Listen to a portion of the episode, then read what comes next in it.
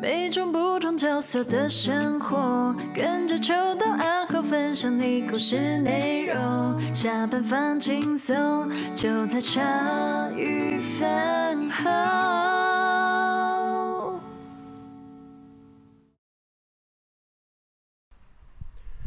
欢迎大家收听茶余饭后，我是阿欧，我是欣姐。哎，新年快乐，新年快乐，新年快乐！哎，二零二二首录首录，开春第一录，哎，开春第一录就没有秋到。他自己说想要来啊，原谅他，因为毕竟，尤其他又是老板啊。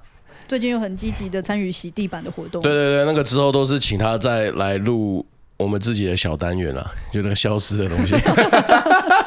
看他到底要不要录啊？他到底想怎样？好，今天的来宾，请您介绍一下。哦，这个又是我们来自万华的。哇，又是万华组哦。对，万华组，我们的拼图越凑越齐。这个南机场有一个是。叫魔豆学员嘛，对不对？算是刚课后班的老师，是是、嗯。然后我自己觉得，就是这边你们课后班，算一般人看来应该会觉得蛮奇怪的，是是，非常奇怪，非常非常。对，因为我看一下会教呃不会教，因为通常课后班我就想说啊，一定是要辅导弱势的小朋友。什么英文、数学、理化，然后结果没有。哎、欸，我们有个学群叫做自然，哎、欸，自自由，对不起，自由，我在干嘛？自自自由，对。然后有个学群就是会教你，哎、欸，你的存在本身就是一件很棒的事情，你就可以好好认真的活着，是可以这样讲吗？呃，那待会请那个茄子老师来帮我修正，是。嗯然后，那我自己就会看到，因为我有追一些你脸书的文字，然后我就觉得，嗯，这个蛮有趣的。然后，可是好像真的也蛮特别的。是，嗯。那我想说，先介绍茄子老师出场好了。好，那你们可以叫我伟成，或是叫茄子也可以。好，嗯。大家好，新年快乐！耶，茄子老师新年快乐。其实没什么人这样叫我，我们自己都帮来宾乱取绰号。你是不知道我们很会取绰号？对啊，那你是算是魔豆学员的老师？是是，这是。什么样的组织？因为我知道是方里长创办的，是不是？对，其实我是方里长的员工。嗯，那方里长呃，人生地表最强里长嘛，他有做非常多的业务。嗯、那大家比较熟悉的是疫情期间他募物资包。哦啊，那那一阵子因为那个学生停课，所以物资包我也都有帮忙帮。帮忙包，哦、就是那阵立新常来，那个我们共享园区那边都有，我们都有见到这样子，嗯，呃、所以里长除了呃关注圣食的议题，老人，然后再来就是我们负责的儿少关怀，呃、嗯，那只是在课后陪伴这一块有国小的班，还有国中班，呃，啊，我是负责国中班的老师，呃，啊，国中生陪一陪不想走，留下来变高中生。嗯，所以我们现在就是国高中生合并，等到后面如果他们再往上，就变国高中大学班。对对，对，对，所以我算是协呃方里长成立的协会里面负责国高中课后的老师。哦、嗯，那你跟方里长是怎么认识？哦，我是一零四找工作，嗯，就是他们有开职缺。然后我在那个网络上开放我的履历，然后可能负责招募的伙伴就有看到之前的一些历程，他觉得可能蛮适合的，就发面试通知给我。嗯，我也是蛮惊讶的啦，因为不知道课后班有这种形式，就不是补习班，然后又不收费。写的啊？他们就是说，就是课后陪伴，国中课后呃课后辅导这样子。哦，所以他们本来他们一开始创这个。的时候就没有想过要帮大家加强功课这件事情。其实，呃，方理长成立这个班最重要的原因是希望，呃，有一些可能家里在忙于经济或是一些新住民后代的小孩，他们呃，可能家长比较忙于他们的生活，然后课后疏于陪伴。对，所以方里长其实他成立的目的只是想要孩子有有饭吃，有人陪这样子。嗯、但是实际上。国中是一个很难的族群，那有一些老师他可能一开始会想要加强课业，可是，在我们这里会失败，所以 有些时候你呃学生在学校已经有一些状态，那你再盯他，他可能不想来。那呃方里长的初衷其实课不课业成绩有没有要提升，他没有想那么多，他只是想要呃可以发挥一个连接力，因为我们就在万华那一带嘛，所以如果我们这里没有产生连接，它就有很多其他连接的可能性。没错，嗯，比如说帮派啊，或是之类的。嗯，对，所以其实其实国中这一块是比较困难的。其实呃，里长成立之后，他也一直在摸索，说怎么样的模式比较适合。那、嗯、我前面的老师都是待不满半年。嗯，一直一直换，一直换，一直换这样子。嗯、因为我觉得不不做课业这一块，我觉得算是真的蛮标新立异嘛，该怎么说？就是大家期待的课后班，就是台湾人教育又变成说，我课后班一定要是一个干点什么的，去学个才艺，或者是加强你本科系那种对补强一点这样。对对，所以我就想说，那像你那时候写，你们有五个学群，对。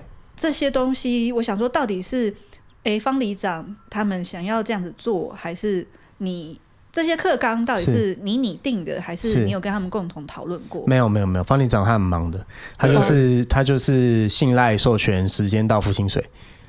嗯，阿讲，那他因为他觉得说这一块他不了解，但是他很了解，他就会很认真去参与跟投入。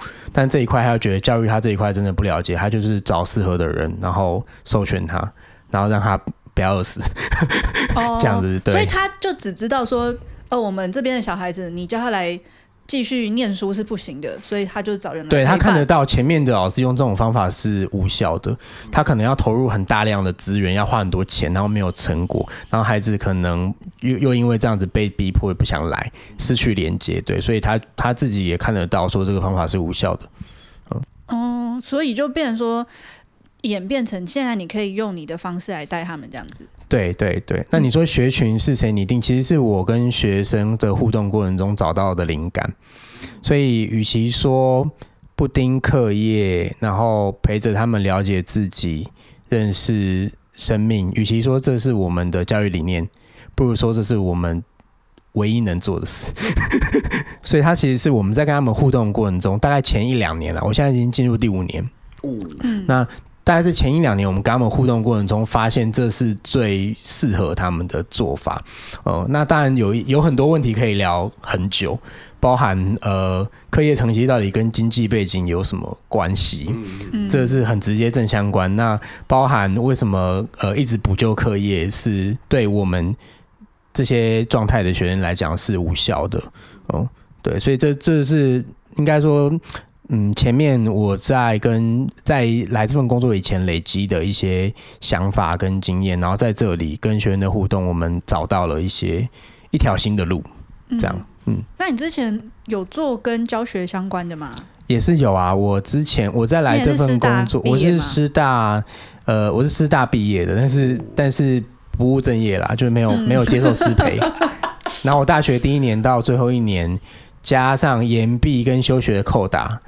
呃，第一年跟最后一年中间隔了八年啊 啊！就像 嗯，对，人家都是念同一间医学院，人家都是念同一间学校了。啊，你是跟我，你你也是师大的？哦，不是不是，我是说，因为那个秋刀什么五年三间，对，高中高中，他高中总共换了五间了。其实其实这场会也蛮希望他在，就是因为他。其实，在我们录整个 podcast 的阶段，已经有碰过蛮多教育职的是来宾了。那他从以前给自己的观念，就是因为他碰到老师就是那样嘛，就是当他有问题，他想要呃提出疑问的时候，他对这件事情感到不解的时候，通常老师他碰到老师是给他一个比较。就是最最快最方便的方法，就是说啊，你你鹤立孤群啦，是，你就在那边就是 求求特别，是，就在那边就是想要就是对。作乱什么，所以他就是在求学的过程中，他其实觉得很挫折，对啊，他就他就想说，那对啊，既然学校跟老师没有办法给我帮助，那我就自己找答案就好啦，对对，我就不需要你了，我要学校要干嘛？所以他其实这中间求学的阶段就是破跌跌撞撞了，对，可是。我们后面录到了，无论是新杰带来的历史老师，是，然后我们碰到了国文老师陈莽，然后还有就是偏向老师小强，是，就后面就是这些老师来了，来录音之后，我觉得秋刀有改观吧，是，算是有改观。他原本对这个职业应该是充满偏见，他原本嗤之以鼻，是真的嗤之以鼻。我觉得他是刚好找了他不会嗤之以鼻的 老师，对，学校系统有他呃被批判的东西，如果。要聊的话，我们可以很很仔细的把它聊出来，这样子，嗯嗯。不过就是，其实他录完之后，他也有觉得说，哦，现在的那个教育体系啊，甚至有些老师，就新加入的老师嘛。就跟他那时候还在当学生的那个氛围已经大大改善了啦。嗯嗯，他还是觉得就是说，哇，这个职业还是有人在为了教育努力。是，所以我觉得这是很难能可贵的。嗯，像我以前好像也没有参加过课后辅导，就我自己的经验啦，因为那个就是学校自己直接开办嘛。然后通常我那一届是还有分那个就是前段班后段班的概念。就我记得我有讲过，所以就是像我们这种类似，就等于是秋刀那时代还在讲的放牛班，嗯，就是适用在我身上。嗯、那我们留下来就是只是为了留在学校而已啊，嗯嗯，也没有人要上课。嗯，可是有一件事我很有印象，我记得以前的集数没讲过，呃，里面有一个同学是从别班，别班就跟我合并班的，嗯，他就到我们这个，就统一大家成绩都不好，所以我们就进到放牛班嘛，嗯。国二的时候，但是这个同学，我我给他一个称号了，我叫他卤蛋。嗯，我跟卤蛋以前国小就同班过，嗯，因为我们的学区很小，英歌嘛，学区很小。那他是原住民，他是一个原住民，然后家里面好像是跟庙会有关的，嗯嗯，是邯郸也很酷。就是他家人，就是注定要他，就是啊，你长大了，你就是要接邯郸爷这个工作。邯郸爷，邯郸爷就是那个炸鞭炮，那个炸鞭炮的，对对对。然后他们家算是蛮，就是在这一块是他爸是有蛮有蛮有一个头衔的吧，应该是可以这样讲。所以他的国小的时候就是算是小霸王。嗯，他不会欺负人，可是他就是玩在大大家当中，他就是那个最大的那个，你知道吗？大家都想跟他玩。嗯，国中的时候呢，就是也是知道他在别班嘛，那我是我自己的班，可是直到分班之后，我们就到同一个班级里面。嗯，哎、欸，他进到放牛班之后呢，就是 C 段班啦、啊。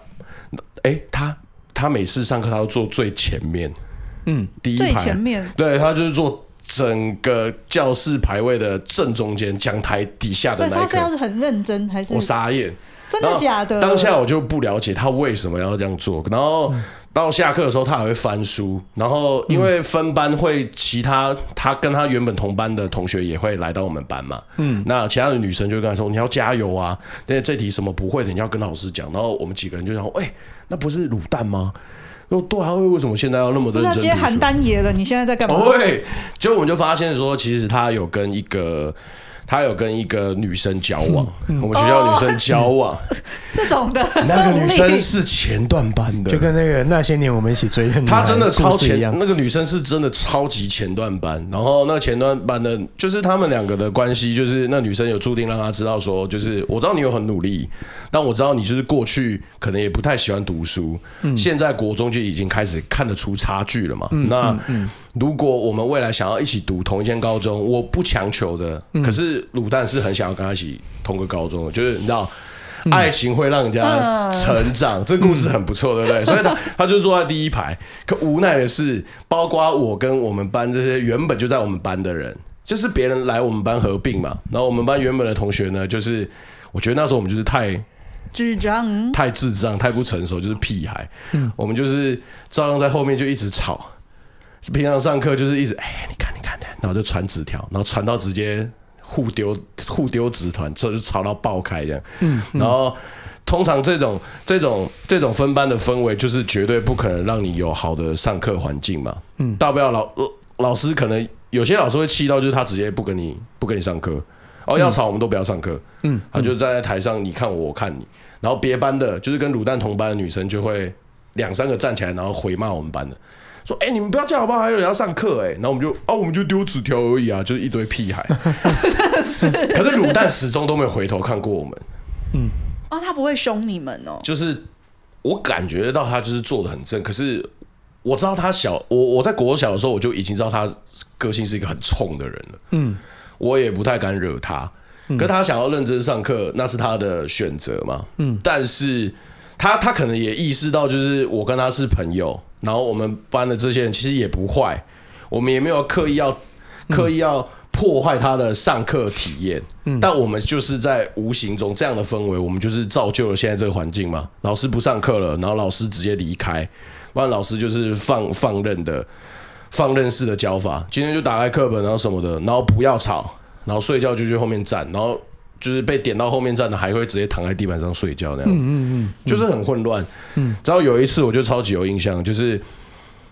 英文真的很重要，就是那一次的英文真的超重要，对卤蛋来说吧，记得超重要。然后老师也是教了我们好像半学期，他就也是蛮摆，就是老师也觉得说啊，我们班就教不来，就很摆烂了嘛。嗯，老师不教了，然后老师就说，那就大家就自习啊，老师去那个教师办公室拿个东西，然后你们不要给我跑出去玩，然后什么的，就要就要等我，然后我们就又开始吵，卤卤蛋就第一次发飙。他直接站起来，把桌子就掀了。嗯嗯，他掀了，然后什么都不讲，然后他回头就是超气的瞪我们。跟我当下，我当下的第一个念头就是我，我、哦、我要被打了。嗯，我们这群绝对要被打死。哎、欸，他们家邯郸也认识的哥哥弟弟应该也不少吧？可是他就是很气，你知道吗？可是他就是无声的愤怒，然后。因为时间已经很久了，其实我已经没有什么印象了。也许现在是在我眼中有滤镜，可是当下我确定的就是他是愤怒跟难过夹杂在一起的。因为他一翻完桌，回头瞪我们快要半分钟，我已经感觉到他眼睛都红了。我当下认为他是杀红眼要杀我了，可是我现在回想起来，我觉得他可能是想哭，我觉得快哭了吧，他就冲出去了。然后他们班女生就几个就摇头，然后就冲出去追，因为老师说不可以有人走出去啊。嗯，然后我们这群人其实就蛮错愕的。嗯，后续他回来的时候，我们有跟几个女生同学，他们班的女生同学道歉了。我们说：“哎，不好意思，就以后我们还是会小声一点了，什么的。”然后后续就真的有安静了。这个故事的结局就是卤蛋最终没有成功的考好了。哦，他是没有考好的，就势必，就是我觉得我们给他的这个上课环境是一个环节，然后加上他过去的学习学习历程，也让他追不上那个进度了。他已经很努力付出他可以做的所有事情了，可是还碰到我们这些绊脚石，最终就是没有成功。是直到直到很后面，其实蛮后面的，因为我现在也二十七了嘛，距离国中可能也十年来有了，然后。我就无意间翻到他的照片，他就是现在回去做他的家业什么的。嗯、我刚才也是过的就是开开，呃，也算是看照片至少是开开心心的啦。可是其实有时候我就心里在想，如果当时我们没有这样吵他，他会不会有不一样的人生？嗯，就是他有没有办法考上公立高中什么的？其实我觉得在教育这件事情上，我在以前我就已经很深的体会说啊，我就是不爱读书。那我不爱读书，我在学校。那个年纪就是也想要追求认同感，所以别人好吵的时候，我就跟着一起吵，嗯、我就不会被当做异类嘛，嗯，我就可以有人一起玩啊，不然人家就想说你又不读书啊，你又不会玩，你很逊，所以我们就跟着一起吵起来，嗯嗯，然后后面就是一群人，就是都是那样的。都是那样的氛围下，那就会造就你的成绩就是那样。那人家在分高中的时候，就变成人家公立你私立之类的，就这样一路分放下去这样子。嗯嗯嗯，这边就可以分享一个小故事了。嗯嗯，其实这个这个故事算是藏在，算是我，呃，如果你问我说我这辈子有没有对不起什么人，这算是我蛮有印象的。嗯，我没有办法瞬间就跟你说我对不起他。嗯，可是就是聊到这个话题的时候，这个人的。画面就会一瞬间进到我脑海里，嗯，就还蛮对着卤蛋不好意思的，嗯，对不对？嗯，啊，在在这边跟你对不起，新年快乐。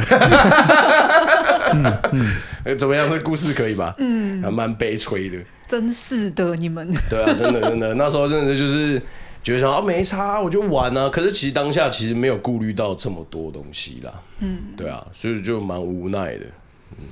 没错，这个故事其实有很多层次，对不对？可以讨论，但是呃，我我更关注的不是卤蛋，嗯，是是你。为什么那个时候你会觉得是你害他，或是你是在捣乱？嗯、那这是这是学校的设定很巧妙的一个东西，就是呃，因为他设了一个标准，嗯，呃，不管是哦学业学业表现上可能好，大家会被视为是好学生，或是说他没有违规。他是听话的，他是一个好或一个正常。那呃，在那个年龄层的我们，就像你刚刚说的，我们都很想要认同感。那如果说我没有办法用呃呃权威者或者说老师家长所认定的方式取得他的注意力，我没有办法成为他心中的好的话，其实成为他心中的坏是很容易的。哦，那这是所以所以其实我我常常跟别人说，就是呃问题学生是被创造出来的，而且是。这些人的观念，自己创造问题学生，然后自己要去解决问题。因为我在来这个课后班以前，有几年是跟学校辅导师配合，我我们是外外面的高关怀老师，然后有很多故事都让我看到一些很有趣的事情。比如说有一次有一个老师跟我说，呃，我那时候在万华另一个学校，那那个高关怀班的学生都是上课嗯不适应，或是有一点呃学校的角度会说是中错风险。然后他们也很多人都已经在帮派里面，然后那个班才可能五六个学生，他们都轮流来，也不会一次全部都到。那很多学生都是已经有呃拿，比如拿枪射击过的经验，被砍过什么 国中哦，对，就在那国中哦，对对对。现在学生已经进展的，那那边的学生现在已经有办法，那边的学生，那就是万华的那个龙山寺那附近，好恐怖。然后呃有一次有一个老师跟我说，有一个学生他说哎他很过动啊，然后他。在你面前会一直呛你，或开黄腔啊什么的。结果他进来那一节课只有他一个人坐下来，我就跟他讲了我跟其他的老师的差异是什么。那因为我们那时候在辅老师配合的时候，他们很多人都有抽烟习惯嘛，对不对？然后我们的术语就叫做呼吸治疗。啊，呼吸治疗，对对，就有一些老师我们会用一些弹性去呃。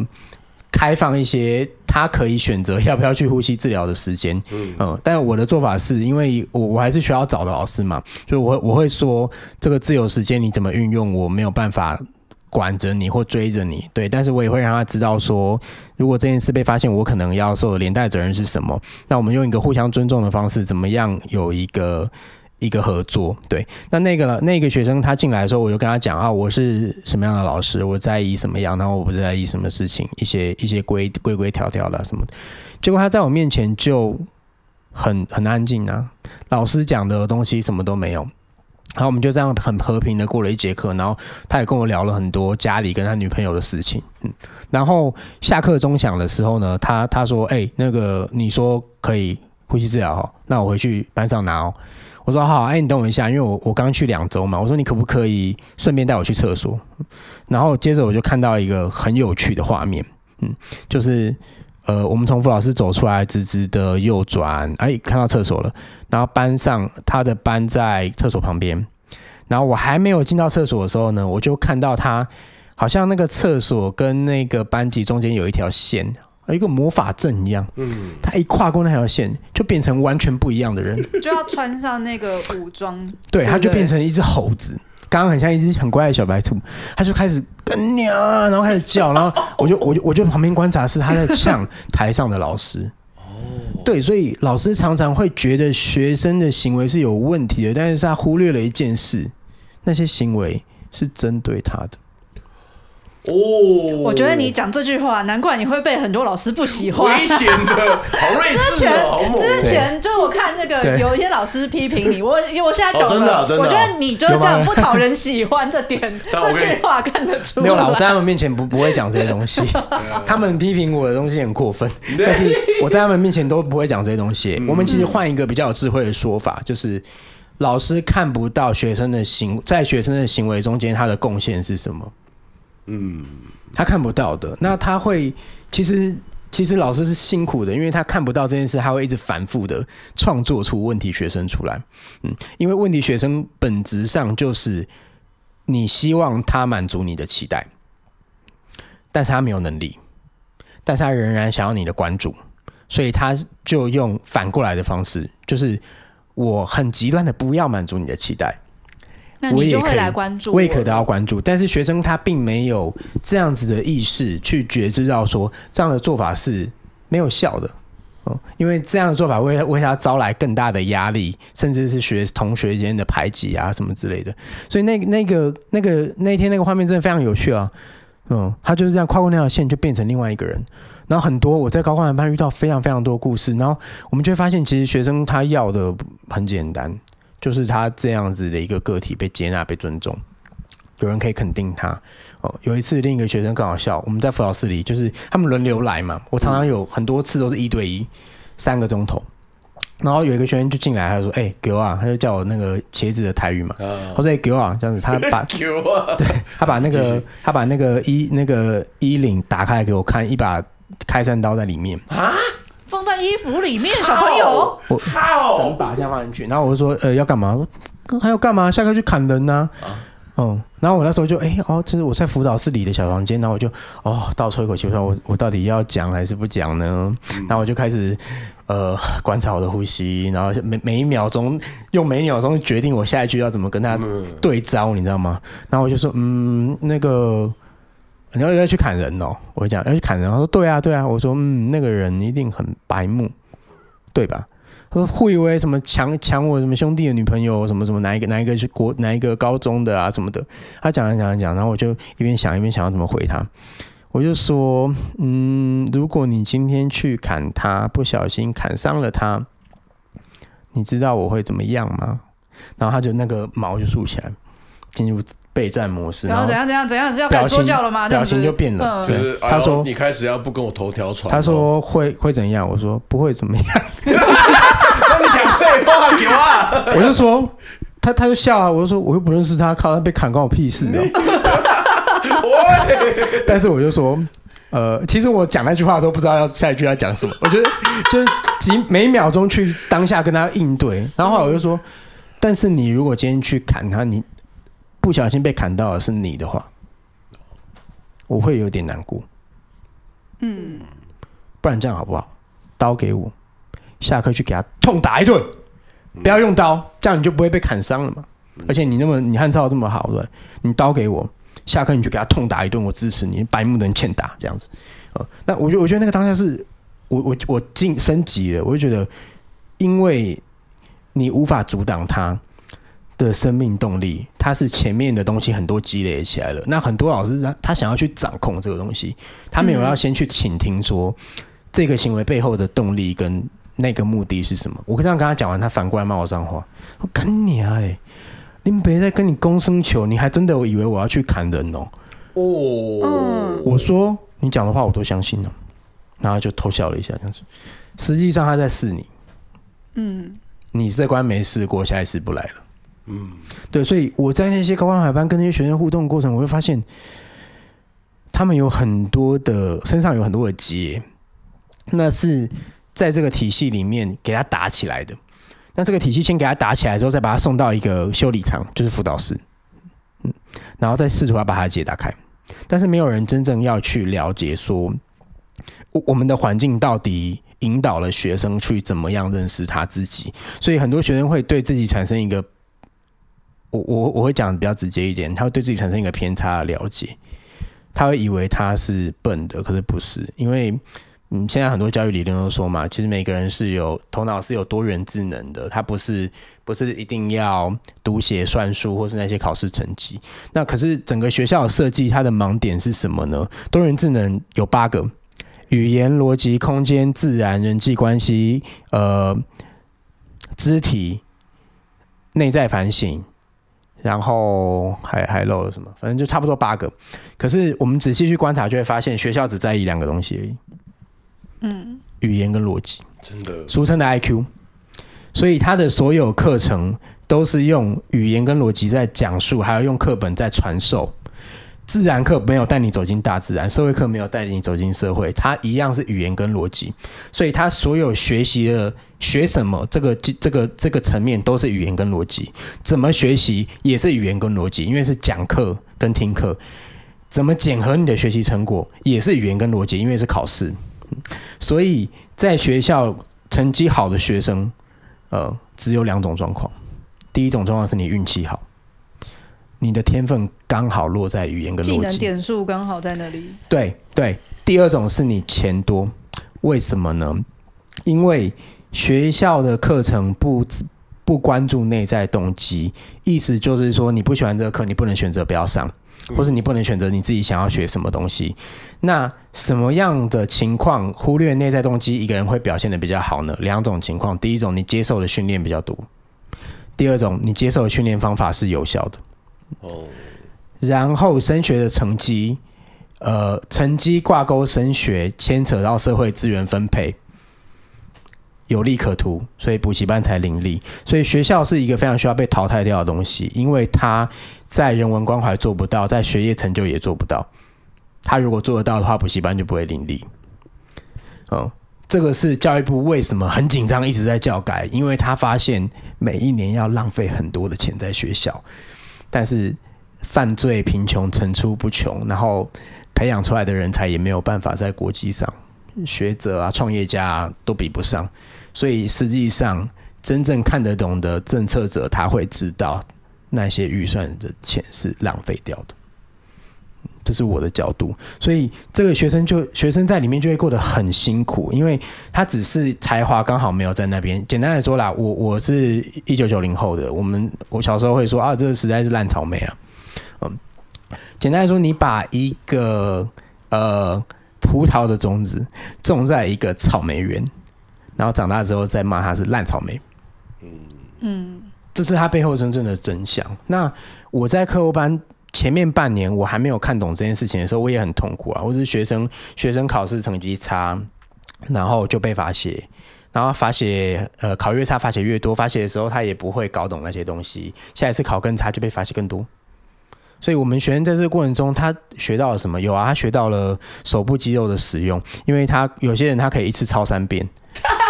一次拿三支笔，对，你不能说他完全没有学到东西。这不就是我吗？什么 一次拿三支笔？一次拿三笔，一次抄三遍呢？白色以前我有专业代抄，哎，对啊，抄一次有十块钱可以拿，哎，对啊。可是老师不会认字吗？不会啊，我们有那种抄，我们有，我们就有有点像华康少女体。抄写体什么的，我们都有。你想要什么都克制化。所以你你那时候是可以各种的。开玩笑。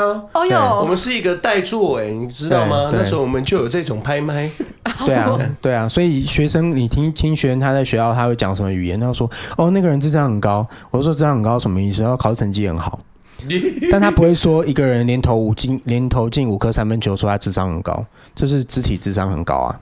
哦，他不会说他看完那个漫画人物，他可以画出来，他是一个空间与画面智商很高，但他会说语言跟逻辑考试很好，而且考试很好不一定语言逻辑很好，哎，他可能是会应试，或是说他补习补习的很早，训练的多，嗯、然后临场反应快。而且我们在国中端，你就会知道落差最大的两个科目，不管你在哪里问，答案都一样，就是跟英文，嗯，数英啊，为什么？大家有想过这个问题吗？如果这件事情横跨每一个学校，每一个老师，不管他会不会教，有没有方法，每一个学生，不管他会不会学，经济背景怎么样，这件事情都一样的话，那为什么要检讨是老师跟学生？为什么不检讨？我们为什么一定要学这两个科目？对不对？很奇怪，对不对？那我想一想，只有一个可能啊，因为数学跟英文学习使用的系符号系统跟我们日常不一样，我们日常讲中文。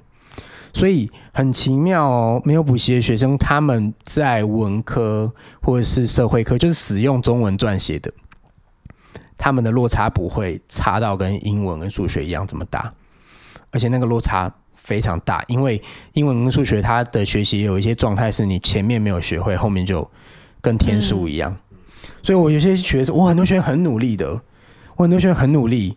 很想要学好，他只会在小教室跟我骂脏话，也说干呀，怎么样都跟不上，怎么样都听不懂啊。卤蛋啊，对啊，就是这样啊。为什么？再再讲一个更更更更惨痛的真相，因为他们 miss 掉了升国一的那个暑假。讲完了，就这样。嗯，哦，好好好纯粹哦，很精准。嗯，很精准，就是那个暑假 miss 掉了，就这样而已。因为那个暑假有人已经先补起来了。所以他上课听得懂啊？对，有一个前段的，我那时候进去也有。对，在正式开学前，其实他那个学校会安排你说什么啊？现在是小六生，准备要升国一啦，要进到一个新的地方了。对，然后就是看你要不要去参加的。没有，我就最后一个暑假我要玩嗨。对啊，啊，有钱的同学小三就开始了，小四就开始了。嗯，啊，所以你到时候就发现奇怪，国小我只要上课专心听。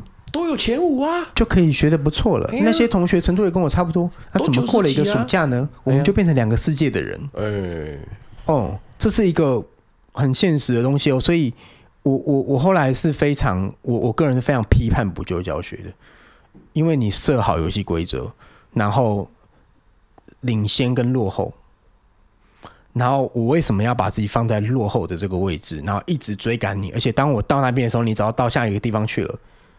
对，所以我后来觉得这个，而且而且实际上我们做不到，因为每一个科目那么专业，你在师范体系都要一个独立的科系，然后进到学校都要一个独立的老师。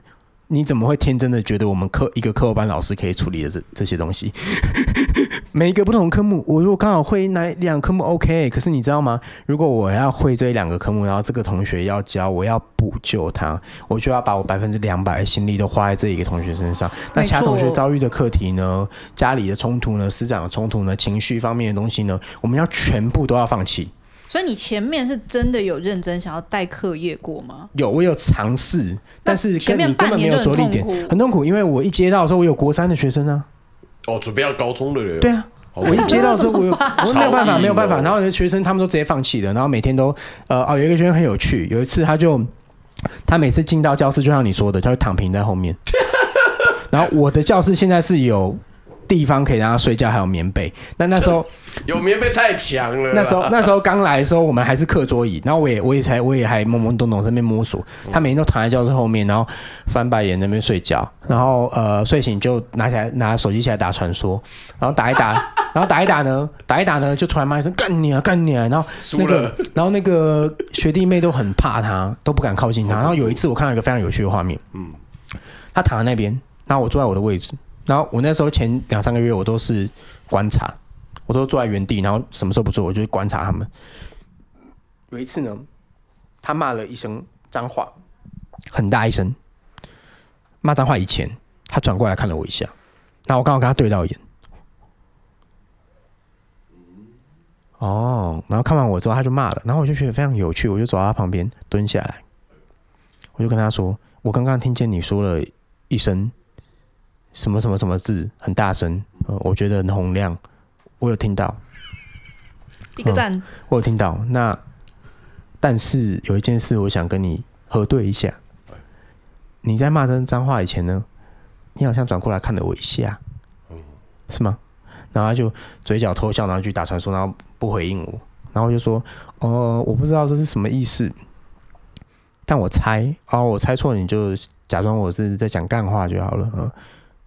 我猜是不是你想要我看你，所以你先转过来确认一下我有没有在看你，然后你再骂那人脏话，然后他的嘴角在偷笑，没有回应我，我就说啊、哦，那应该是我猜错了。那如果我猜对的话，我想请你一帮一个小小的忙，就是下次呢，你可以不用再这样子了，因为。我本来就在看你，要不然我怎么会发现？对啊，对对对，所以你下次可以不用这样子，就两接下来两个礼拜没骂过脏话哦，真的哦。对，所以我觉得有一些陪伴者他搞错重点了，骂脏话不是问题，是解决问题的方法。嗯，可是就是，但我觉得我很像在听个，哦、就是听到一个教，就是一个教育的一个。课程，你知道吗？我觉得这个东西是永远哦难解释，因为我我如果碰到比我年轻，就是现在还很就是对自己的自己的方向很迷惘的一些年轻人，他可能小我个两三岁、四五岁，他当下很迷惘的时候，其实我现在是蛮无奈的，因为我没有办法用一个很很好的方式跟他讲说，甚至是适合他的方式去跟他讲说，你你不要觉得怎么样。你一定会找到自己的方法。可是你看到他在那边挣扎的时候，其实你是心疼他的。就是，但是我手现在伸出去了，我真的有伸了，我试着伸了。可是他，他就还是捆绑在那边。那对他来说又如何？我跟他讲了什么，好像对他来说都于事无补的状态。就有的时候还是会看到这样的弟弟妹妹在在做这些事情。所以我觉得，对啊，就是像那个。其实老师说的一样，就是其实光这件事情，我们过去的集数就可以发散的很广。嗯，就从教育这件事情，其实可以体现很多面向的事情，很很恐怖，真的很恐怖。所以我觉得，就是教育真的很重要。而且直到现在，我都还是觉得有一句话在我心中，就是他不时还会想起来。可是我觉得很想笑这句话，就是什么？学习要赢，要让小朋友赢在起跑点。没有这句话到底不是什我跟你说么意，思？我后来都会跟我朋友说，我跟你讲，如果你就是你孩子的爸妈，就是你。他已经输了，起跑点就是爸妈，不用比了，不用比了。起跑点，你看你自己什么德性，不用比了啦。哇，你今天很呛是吧？感觉就真的让我很气。起跑点，那你的那条线到底要从什么时候开始？算，其实我跟你说，真的就是你父母啊，你要在那边起什么起跑点？对啊，就是你看看你自己什么德性啊，不用比了啦。真的，真的因为像我，啊就呃，我在补充，我我其实有一些朋友是想要认识的人，同事朋友，他们是想要生小孩的。是可是有一些人，他们不生小孩的理由是因为他们觉得生小孩要花很多钱。是那我就觉得说，其实我自己两个孩子，我觉得是花钱，可是没有到负担不起，尤其是是可能我觉得哦，我同事的薪水，哎，我觉得这样你是 OK 的。是可是他就觉得说，没有啊，你生下来之后，你就要给他上什么班、什么班、什么班，是是就是现在小孩子都是在，是。就怎么讲，就是氪金战士啊。是，现在小孩子，他有些人的观念就会觉得，其实现在小孩子，你就是等于大家就是比谁氪金氪的多。是。啊。你看，像那个什么什么经理，他的小孩又上跆拳道，又上英文，又怎样怎样怎样的，所以他觉得他做不到，他没有办法给他小孩这些资源。是他就决定他不生小孩，是不然好像是生了来让他输在起跑点这样子。是，这也是一个很大的迷思，就是呃，我我举我们课后班为例子，我们课后班到最后就是什么都不教嘛。但基本上我们有不同的学群协助学员去核对他自己的状态是什么。比如说你今天呃什么时候不想做，你就休息的话，你就在自由学群，你只要不要打扰别人就可以，什么时候可以做啊、那如果你呃觉得学校读书那一套适合你，你就选读书学群，然后呃，但我们不会盯你写功课读书，因为那是你自己想要的。那你可以跟我们讨论读书计划，跟你需要什么支持。那如果你觉得读书这套不适合你，你可以选探索学群，就是。你还是想玩其他的东西，想摸索其他的东西，想找其他的兴趣跟专长啊。那如果你玩到了一个程度，你想设定一个目标，呃，它仍然是你想做的学习，可是不能用玩的，那你就选专注学群，呃，因为你要设定一个有社会化的目标，然后思考你要怎么往这个目标前进。那如果你这些都不想要，你不想要自由，你就选听话学群，呃，那你就任我摆布。这样子，你选听话学群，那就呃，你的你的权利跟义务都是同一件事，就是服从，因为那是你的选择、呃。可从来没有人选过，好屌哦！你没有在看那个文章对不对？好屌哦！听话学群从来没有人选过。我跟你讲啊，我跟你讲，我没有文字逻辑啦。没有，不是不是，我在这边 哎，讲什么？不是我在我在就是呃就是录之前，其实大家都会给我小本嘛，或者是对于来宾的一些文章，其实我不看。我觉得有好处跟坏处。嗯，我这边以我的观点觉得好处就是这个就有点像是我去看新的电影，我不看预告片的。你不看预告片？纯然的，就是我当下想象，我 我进去看，我就我看这真的好屌哦，这个画面我都没看过。哦，就是我是不喜欢被暴雷的那种个性，连预告片都不喜欢。我真的不看啊，我真的不看。对啊，就是那时候要进去看《天能》的时候，然后预告片不是狂狂出吗？我就拼命闪。对，拼命闪，直到我看到，太厉害了。对对对，我就是这种性格，对，找一个借口。对啊，所以我们学选的重点是，大概两三个月陪他重选一次。其实重点是他在选选择过程中，他是不是可以呃察觉自己的状态。嗯，那有些时候他选了这个，但是没有做到这个的时候，我们也不会有任何的效果，因为那是他自己的选择。所以他如果比如说选了探索，但他最后像是在自由，我们只会。成为一面镜子，去跟他问一下，说：“哎，你当初这样选，那现在这样这样子的话，你是发生了什么事？”哦，那有一些人，他在这个过程中，他就会产生一个自我的觉察，就是：“哦，原来这跟我想的不一样，或是嗯，我其实想要，可是我不知道怎么开始。”所以，我们就会知道怎么支持他，而不是说一直用一个东西试着他要要引导他长去什么方向。就是他自己其实是有一个力量的。那所以很多的老师跟家长他听不太懂我在说什么，就是他们就说：“哎，老师，那你怎么面对三 C 的议题？没有没有面对啊？就是让他答三 C 有什么问题？”我就先反过来说，有有家长说：“老师，你可不可以在那边？你可不可以管一下三 C？”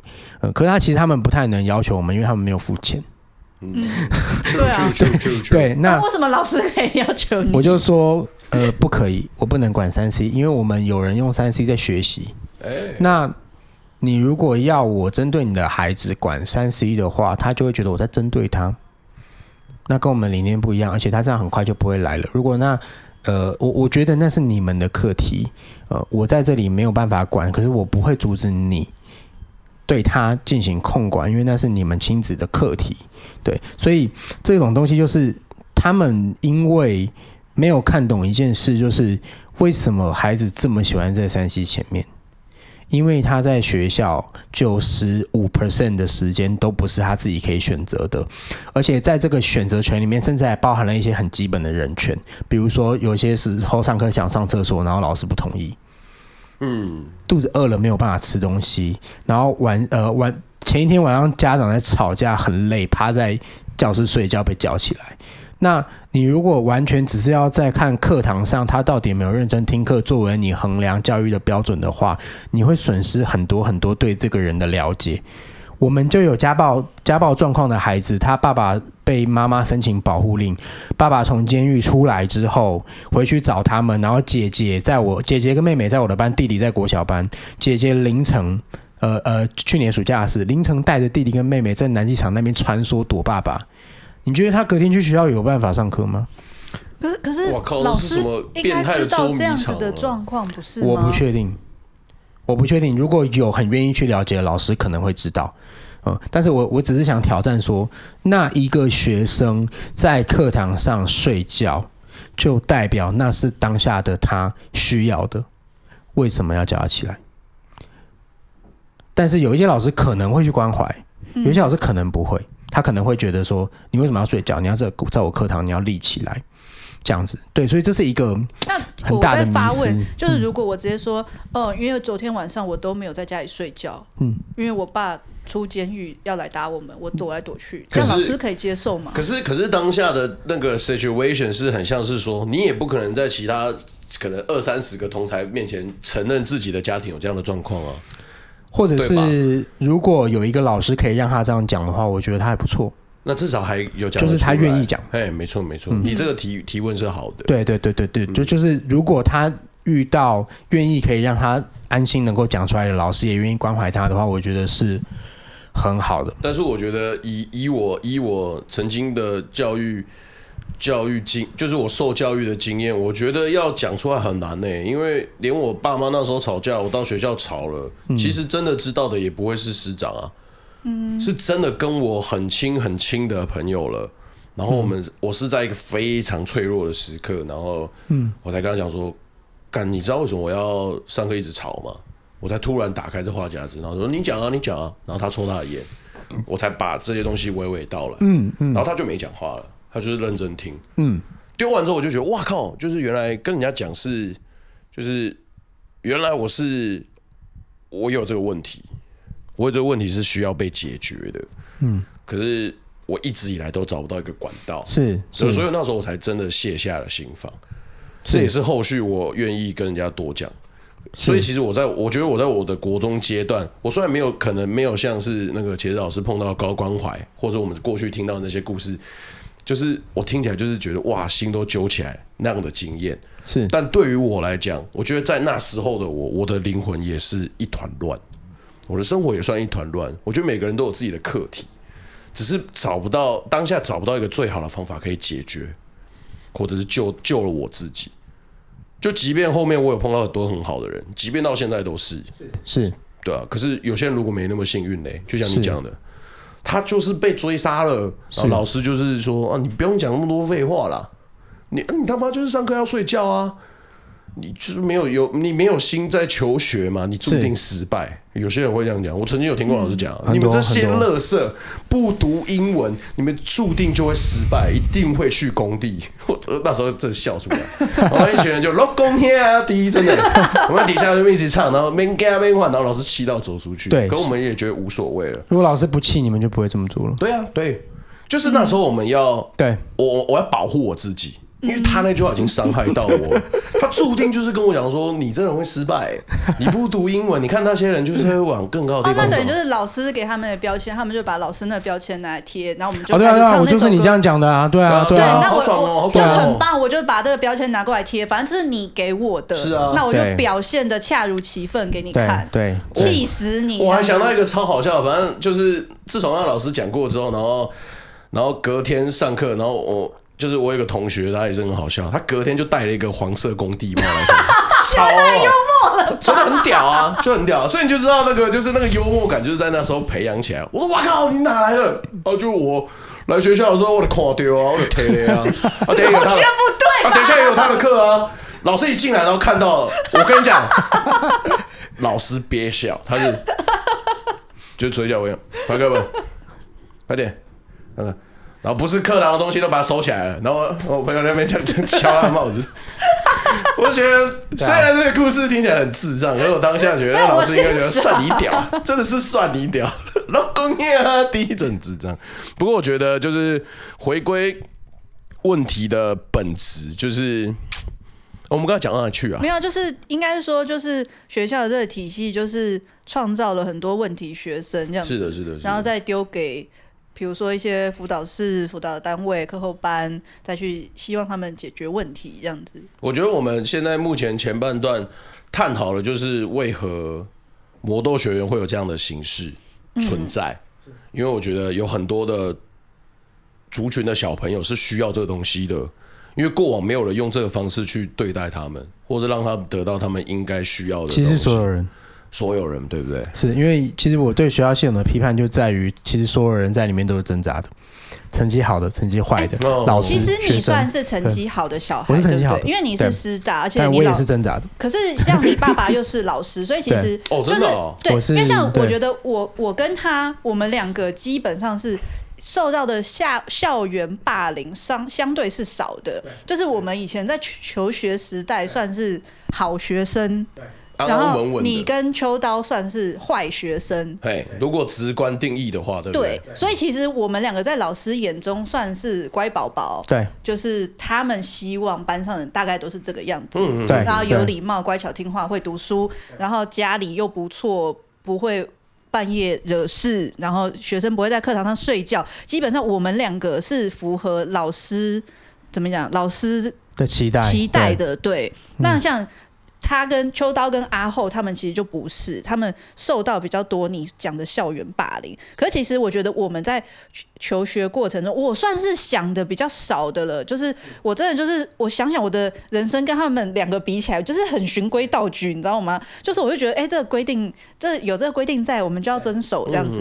然后这规定也没有什么难啊。可能我以前对头发、鞋子的颜色，或是其他一些东西，我没有什么太强的主观意识。我其实对我也觉得哦。OK 啊，就对，没有差啊，头发要就就剪这样子啊，就我没有太多想法，就哦很好，清汤挂面啊，什么都 OK 啊。可是还即使是这样，你还是有一些时候会觉得不被尊重，是，然后就是会觉得说为什么要这样子？为什么要用这样子的规范？到底何在？这样子，那就只是因为你是老师，你讲话比较有道理嘛？是。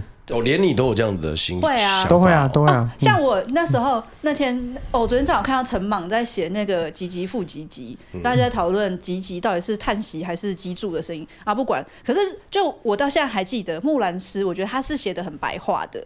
然后，那我们那时候在上国文课，老师就会开始解释“唧唧复唧唧，木兰当户织”这句话的意思是什么什么，然后大家就要在旁边用笔写下来。那、啊、可是我会觉得说，就是。我都看得懂，嗯，所以我就不会写，因为对我来讲就是白话。啊，是。白话，我在旁边在写白话没有意义啊，是，然后就是老师可能讲了一大段，就把我叫起来骂。啊，当时哦，对啊，是，啊课堂上讲了半天，笔都不拿起来是怎样？做事不用抄哦，都工业啊，第一开始唱发疯，我就我就有点气，然后我就一边哭一边跟老师说，呃。我都看得懂，为什么我要写？哦，当时的你，对，我我就这样，因为我就我的内心真的疑惑啊。然后老师就说：“啊，不然你解释一下。”啊然后，然后我就一句一句解释给老师听，可能跟他的解释不是百分之百一样的。可是我就只是要跟老师说，我我看很懂啊，对，然后老师就哦，那你坐下啊，这么机车啊？对啊，而且那个国文，因为我以前国文成绩算不错，那个老师跟我算是关系不错的。可是，可是他他们对于学生还是有一个那个期待，因为以前他跟我好，他觉得我很棒很乖，国文成绩很好，所以他喜欢我。可是当我没有表现出他预期的好学生的样子的时候，就是他的那个怎么讲？我就觉得尊重呢。礼貌呢，就是那些东西，好像他就会觉得说，怎么讲？当然，你也可以从好的角度想，哦，他很注意每个学生有没有真的学到东西。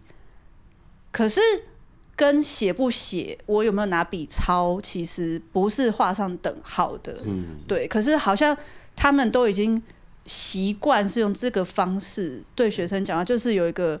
至高无上的权威，这样子。好恐怖。是，对啊，嗯，毕竟学校系统它其实并不是一个从古到今都存在的东西。小时候我们看那个什么哦，孔子那种私塾，那哪有什么学校？他就走到旁隔壁老师家，然后聊生活的东西，然后也就是拿一个束修给老师这样子而已。所以其实学校系统它不是近三百年，从那个普鲁士王国才开始，那时候他们为了要打仗，要凝聚。整个国家的民族性，然后他们发明了所谓的义务教育，嗯，然后哦，我要开始控管规范，其实它跟军队的逻辑是一样的，我要一个东西从上到下，然后大家是凝聚、团结一致的。对，那我前一阵子看一个 YouTuber 讲一个东西超好笑的，他说，所以有些人现在的学生啊，网络自由开放啊，他会觉得学校很像监狱，嗯，但是他们其实搞错了。因为监狱当初是仿照这个义务教育系统的制度设计的，所以是监狱像学校。哇，好屌哦！不是学校像监狱，这有一个叫超级歪的 YouTuber，大家可以去看一下啊。对，我觉得他讲的非常好。那所以这个东西是我们所有人被送进学校的目的，其实就是要。呃，完成学校希望我们就有点像一个萝卜打造一个学校需要的国家机器。对，所以很多人会说它像是一个工厂嘛，大家都是哦 排列整齐的御饭团。对，对，然后就是他他希望个体性在里面是消失的，所以要穿制服，然后上一样东西，一样的教法，一样的学习方法，一样的评量方式。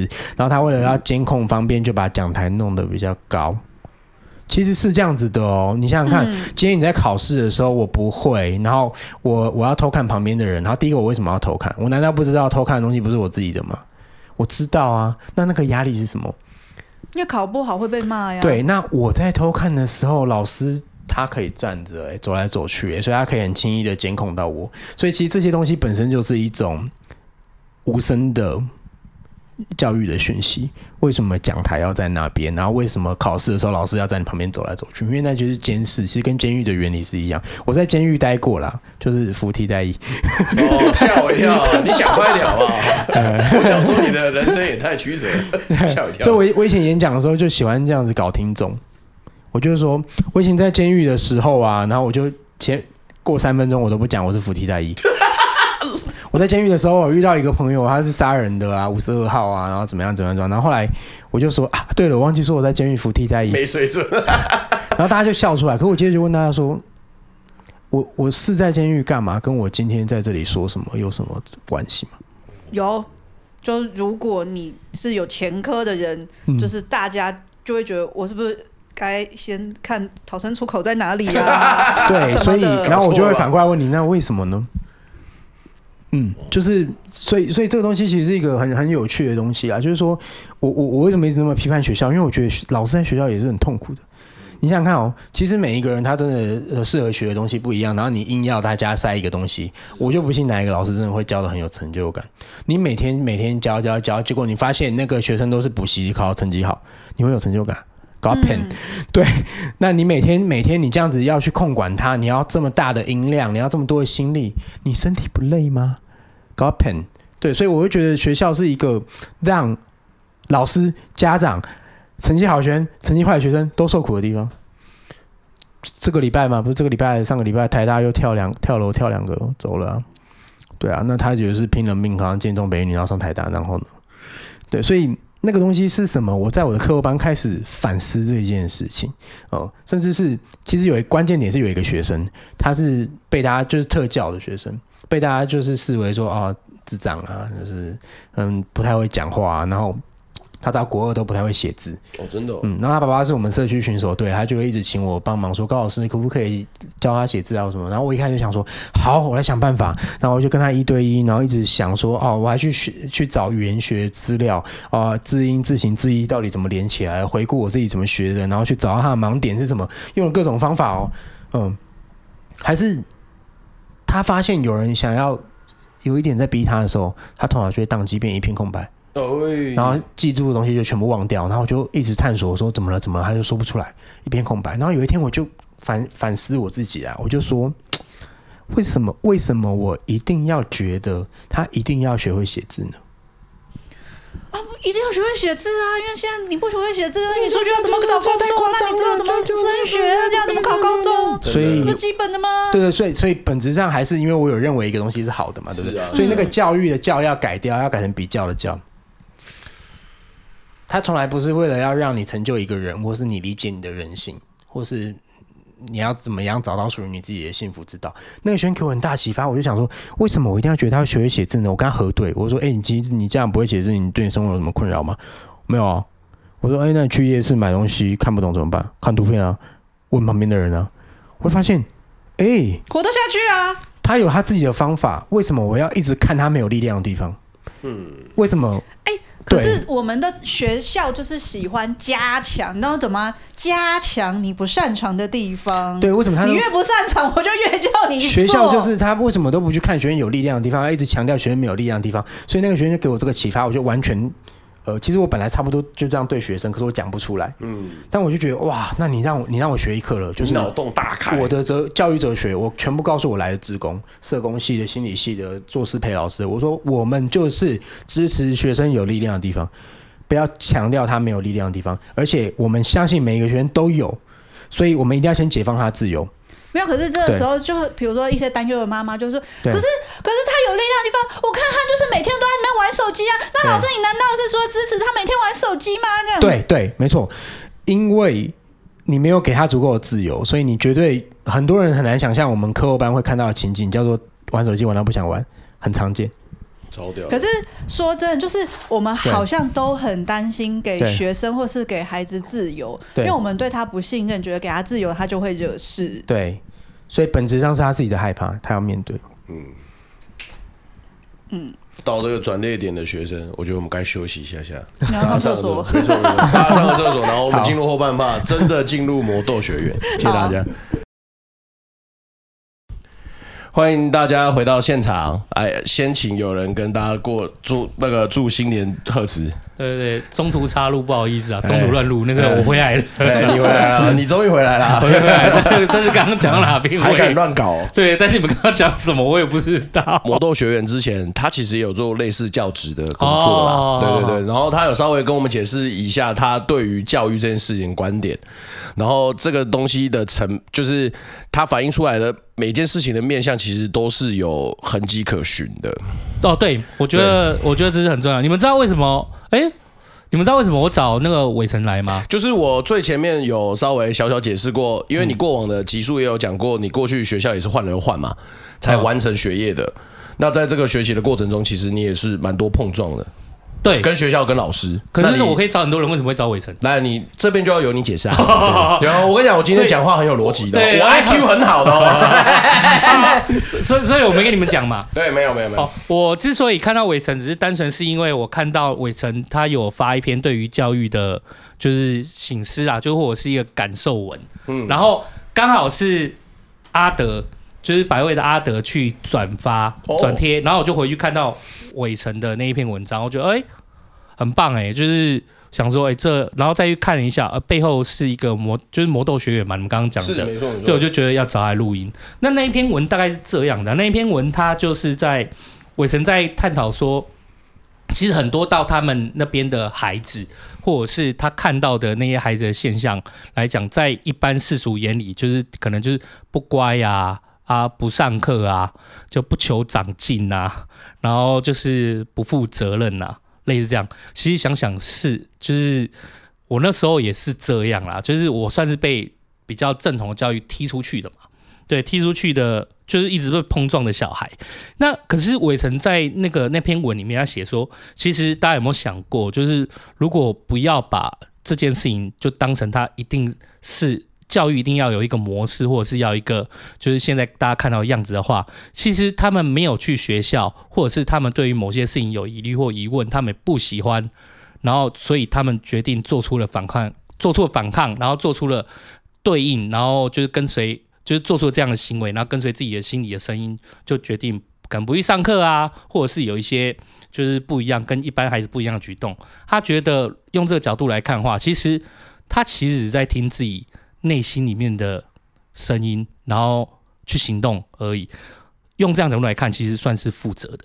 我想说，哎，干。好感动，其实我们负责的嘛，嗯，就是背了那么多年的骂名，对，背了几十年的黑锅，有没有？突然觉得自己受鼓励，对，我突然，我我我就因为这篇文章，我觉得疗愈了我整个童年，哎，真的，修复了你的童年，也也没到，不是修复，但是我疗愈了，就是我很感动啊，因为 确实，我觉得我在过去求学的过程中，就之前的录音我有讲过嘛，不管是跟因为在我们那个年代啊，七年级头段班，他是一个就是师长，现在应该也是，可是那个时候我们的师长威权制，我觉得可能更重一点。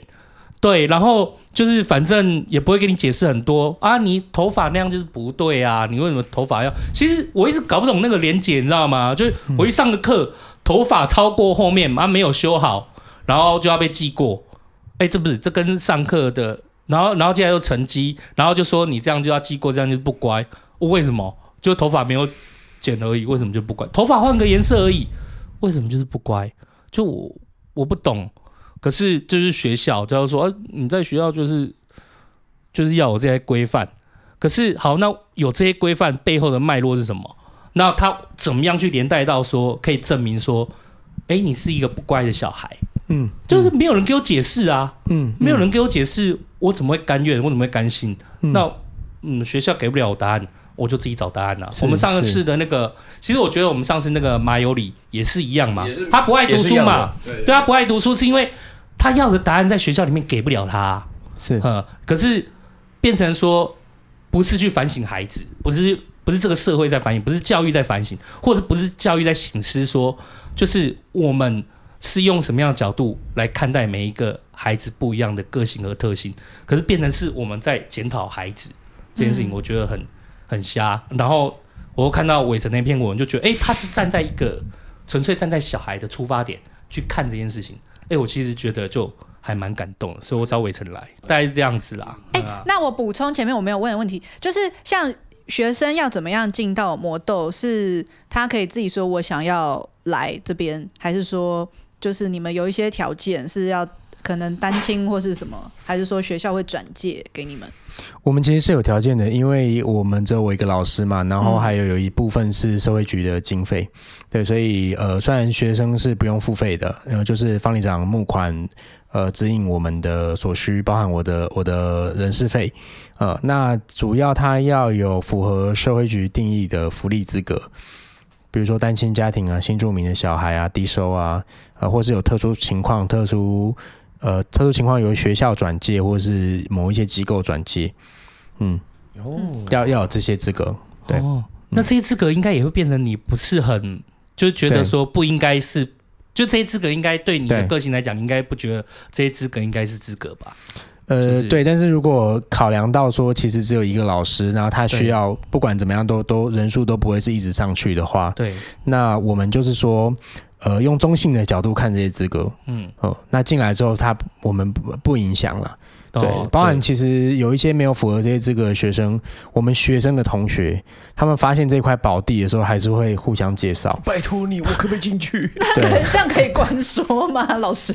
没有没有，他就是有一些时候会有一些弹性啊，比如说礼拜五可以来，哦，就你可以带朋友来，或是说他真的有一些情况是他不知道在哪里找人的时候，我们也根本没有人会，也没有人会管我这件事了。嗯，对，所以其实我们我们教室现在的。流流动量是很很多元的，从符合资格的学生到他们的朋友，到志工，然后志工又横跨了师培的老师、自学团的老师、心理师、社工师、社工研究所的艺术治疗师，到我们学我们因为有学生。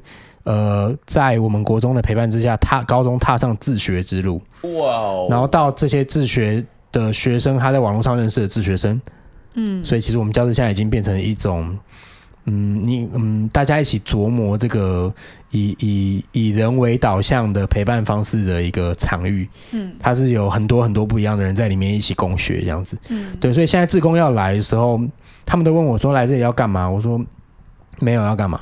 就是因为因为今天不是我招募你，是你问我说你能不能来这里？那为什么把你叫志工？是我跟协会比较好交代，所以你把它想象成是一个十二岁以上，然后到 N 岁的一个跨龄共学，嗯，这样这样就好了。你你这样这样理解就好了。所以你来这里，你呈现你自己的样子，然后遵守我们的三个底线，就是身体、隐私、财务的界限不去侵犯。我们的规定只有这三个。身体、隐私、财务，剩下的东西都不是我们规定的范围，因为那些规定就像刚刚那个秋秋刀说的一样，是没有意义的，而且他们也说不出来。所以实际上，我们我们的三个规呃三个底线，只是要保护我们在允许你自由的状况下，彼此之间的自由产生碰撞的时候，我只有在那个时候是会拿出权力来停止而已。呃、嗯，所以我们有一个机制叫冲突会议，哦，就基本上。当你的身体、隐私、财务的界限碰触到的时候呢，我我会跟平常的样子不太一样，嗯，因为教室没有人打得赢我嘛，我有练武术。你要练什么？大哥，对，没有，我我会出来，然后很先很比较严正的说，请你停止你的动作。哦，那他如果不听，我就把他拿下来，这样子。好屌！对，你说的拿是擒拿之类的 拿吗？就把它压制或什么，但是大家不会啦。那冲突会议的目标是让双方有机会可以了解彼此在遇到这件事情的时候，大家在想什么，在感受什么，在经历什么。它不是一个处罚的制度，它是一个学习的。呃，人我界限，我们碰触到，因为很多人会一发生事情，他很快就贴上标签呢。你是霸凌的，你是被霸凌的。嗯，但很多时候霸凌的人不知道他在霸凌别人，他只是我觉得我在跟你玩呢，啊。我觉得很好玩哦。可是你也没有说啊，你也没有说你不舒服，所以其实很容易。呃，我们在处理这种事情的老师很容易就呃很快速的建立了加害者、被害者跟拯救者的循环。那实际上在这个过程中是没有促进了解的。他没有在这个过程中，人跟人之间，他更明白那个时候发生什么事情，呃，所以当这种事情发生，是他们互相了解最好的时机，呃，嗯、那他们为什么要愿意在那种紧急状况的时候服从我的权威？是因为平时九十九趴的状况，我们都完全尊重并接纳他的状态。白话文就是，你只要不要伤害到别人，你在这里全部的事情都是可以做的。就包括一般被老师很侧目的什么骂脏话，脏话是什么？脏话这件事很有趣啊。其实脏话脏话本身就不是一个事实。比如说我说干你娘，干你娘三个字才是事实啊。嗯，哎，为什么是脏？嗯，奇怪、欸，啊，你听了不舒服，然后你加一个标签在我身上，就好像是今天你讲一句话，我觉得很烦躁，我说你他妈你好烦哦，烦的是我、欸，怎么变你了？很有趣吧？对，你讲一句话，我心中有一个烦躁，烦的是我，结果我说你好烦。你讲了一句话，我听到不太舒服，我说你不要骂脏话，所以是你心中认为它是脏的，你才会觉得这是脏话。那实际我就常跟学生示范呢、他们其实一开始会很惊讶，就像上个月。呃，礼拜五他们呃，我们我们教室有一个人放了一台 Switch 在那边，然后他就他们带带同学来打，那我在旁边跟志工聊事情，然后他打一打，他突然开始骂脏话，然后那个同学就很紧张转过来看我，然后我就看到他在看我，然后我不理他，然后后来就知道发生什么事哦，哎，老师没反应呢，这个教室他的同学就我们的学生把他带来那个同学在骂脏话，老师没有反应呢，嗯。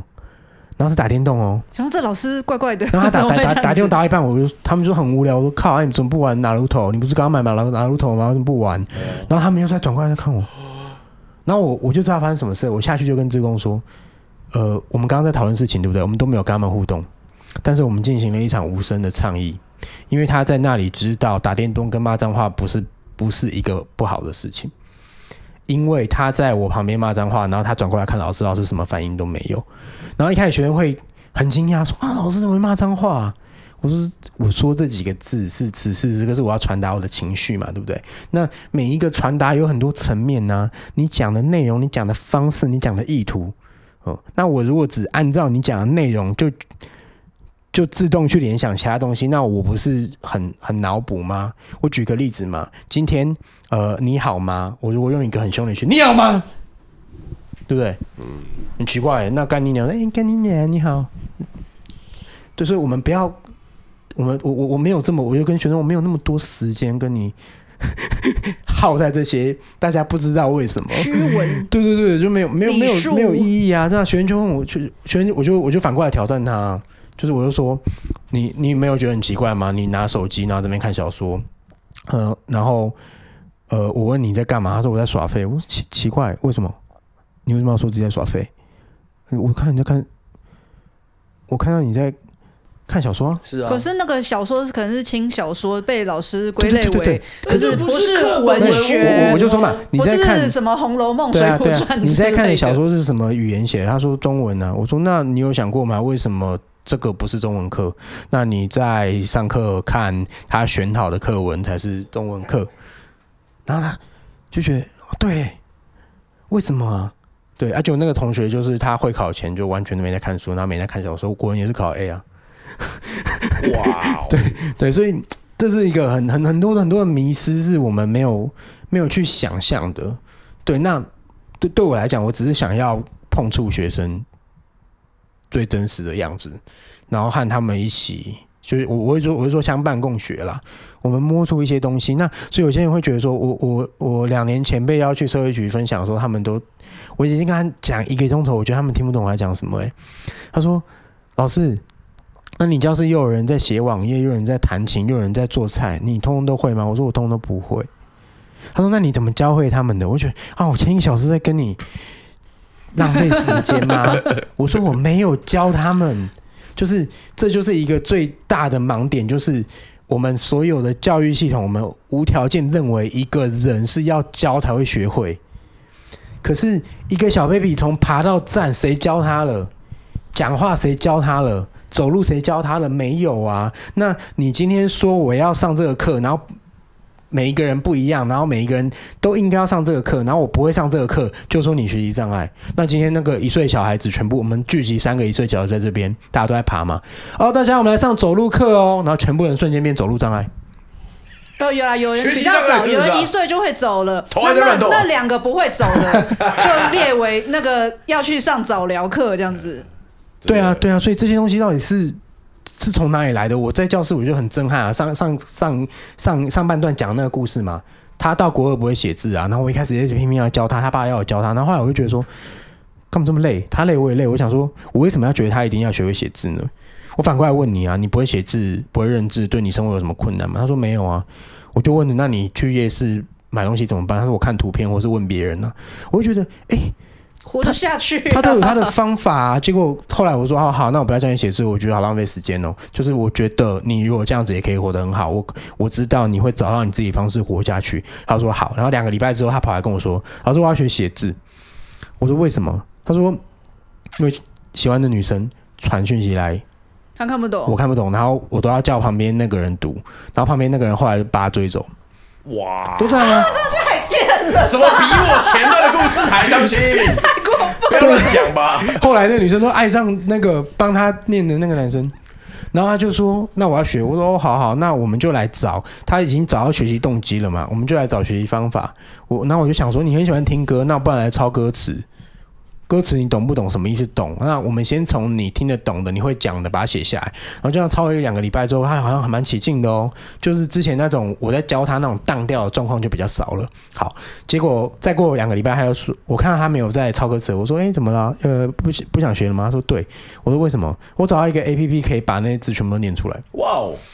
哦很棒！哇，他找到自己的生存之道，哎，好屌哎！很棒，很棒，我真的很屌，很棒 OK OK OK，非常好，对啊，所以我我后来就发现，其实我觉得是一个信赖。那那个信赖是一个接受，就是说你能不能他在你面前不管是什么样子，你都是。接受、呃，因为有时候就比如说我们学到一半，然后他放弃了，然后我们就会觉得说啊，我前面都花那么多时间在你身上，你要继续努力啊，就是感觉就是他要对我的付出有做一点回报。那如果他没有回报，就是不知感恩。对，所以所以你讲的状况本质上是这个陪伴者的自卑跟不自信。当我看见这个情境的时候，我学生我期待他要学，然后他没有学下去的时候，我察觉到我心中的慌乱。那我要该怎么陪伴这个慌乱？那我要知道说，他的存在不是要对了我心中的期待跟感受负责，但是不代表我不能讲出来。我可以讲出来，但是我没有权利要求他。但是当我很诚实的把我的慌乱告诉他的时候，我们会贴近。这就是现在的教育完全都没有处理的情感的部分，所以我可以很有礼貌又很诚恳跟他说：“对。你这样中途停下来，我觉得好可惜哦。”对，这是可以讲的吗？我觉得好可惜哦，就一又可惜就是一个价一个价值，不是真相，就是是。你自己觉得可惜，是我替他觉得可惜，是我觉得。我内心会觉得说我的付出没有得到，所以本质上是我的难过才是真相。对，就是，可是慢慢可惜已经是一个解释跟一个评价了。就因为我帮他决定，他要学写字才是好的，没有学是好可惜。那可是其实是我期望我的付出，然后有看到回报。对，我可以跟你说，当我看见你那个本来说要学，然后现在不学的时候，我突然发现我我有点难受。但是我发现哦，原来我放了一个期待在你身上。是，我觉得你应该要学会这个东西。可是，我当我在再次访谈，你发现你其实有找到自己的方法的时候，我又觉得自己蛮开心的。呃，我就过来反思我自己了。那我陪伴你，我到底是什么样的位置？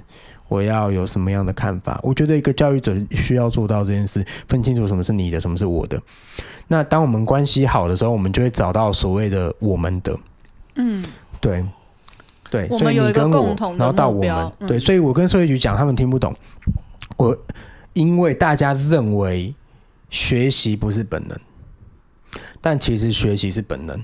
但这件事情，我们从幼稚园开始就被教育要忘掉了。我们有一些朋友，他是主张不小孩子不，不上幼稚园的。他发生什么事呢？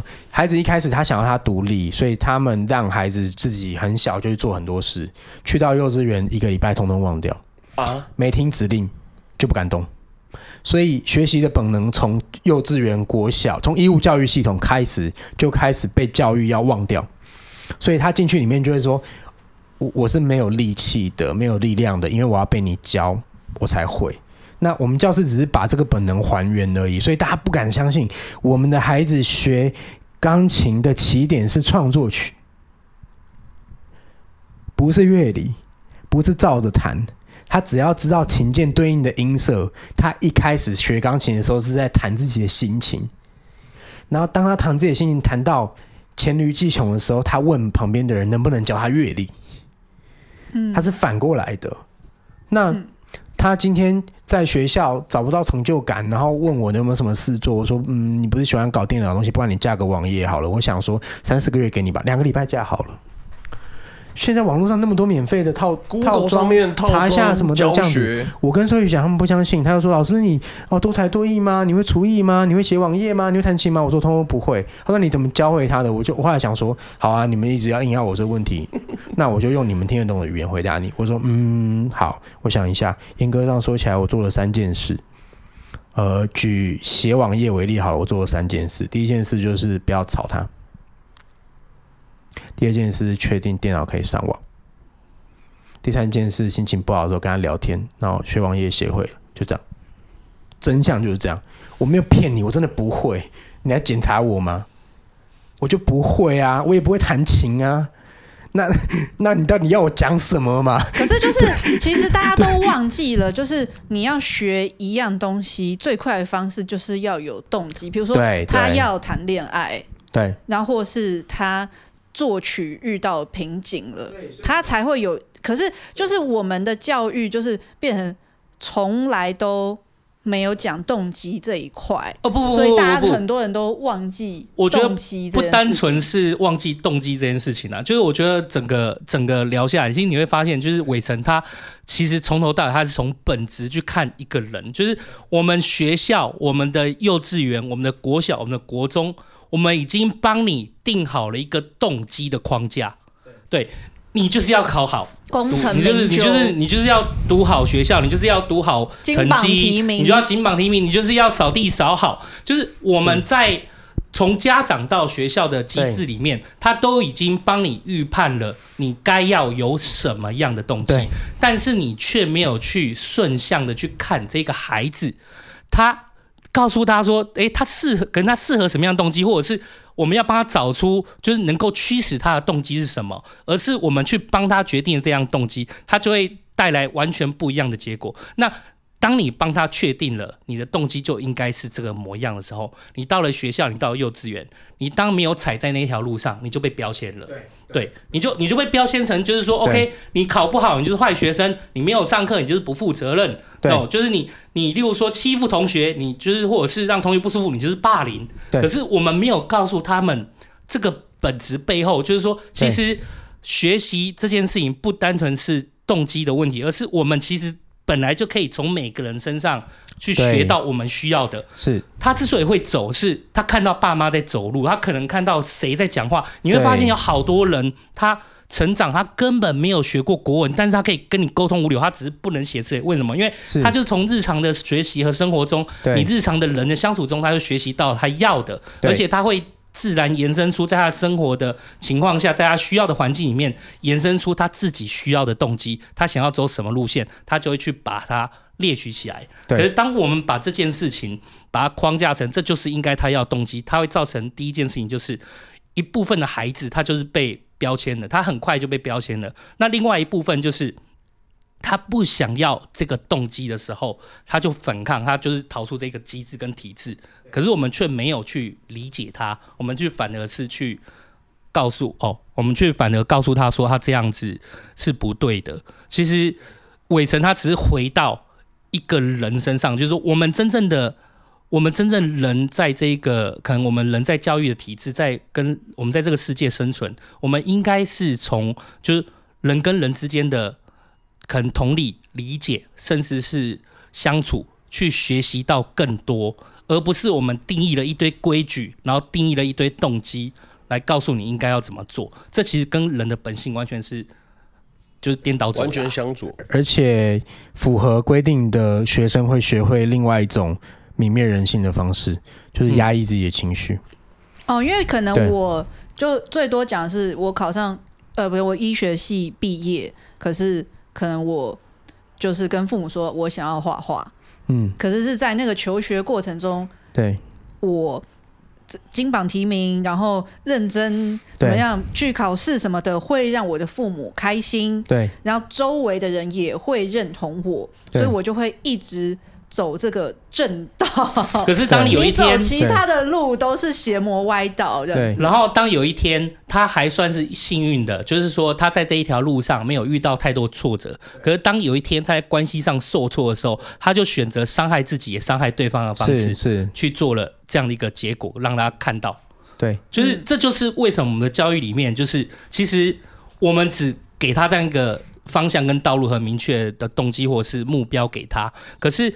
其实伟成他看的是本质啊，就是你先从一个人的情绪，你一个人的生气，还有为什么我会不舒服这件事情去看，他其实对每一个人都会学习，是对，这是关系上的学习啊。可是如果我们在在这条路，就是在人家定义好的框架上面走的时候，一旦他真的在关系，他因为他从小到大在学都是我怎么样读好书，我怎么样去选学校，我怎么样选科系，我怎么样让父母开心，可是他没有学习怎么样跟自己的情绪相处。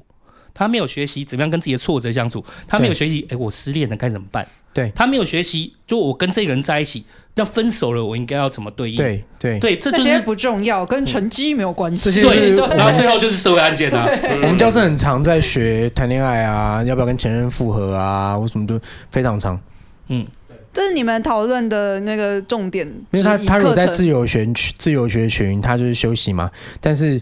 他知道老师不会随便对他在经历的事情做评判的时候，他会很愿意跟你谈论各种不同的事情。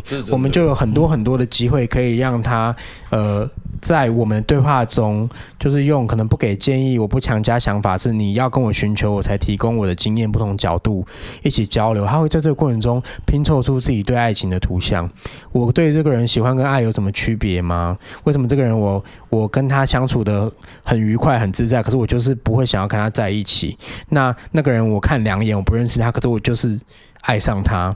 那这些东西跟我的生命历程有关吗？跟我的家庭环境有关吗？我们都会在这个过程中有很多很多的的探讨。对，就是呃，反而是我们先把一定要上什么的课程把它拆掉，然后你就是待在旁边陪着。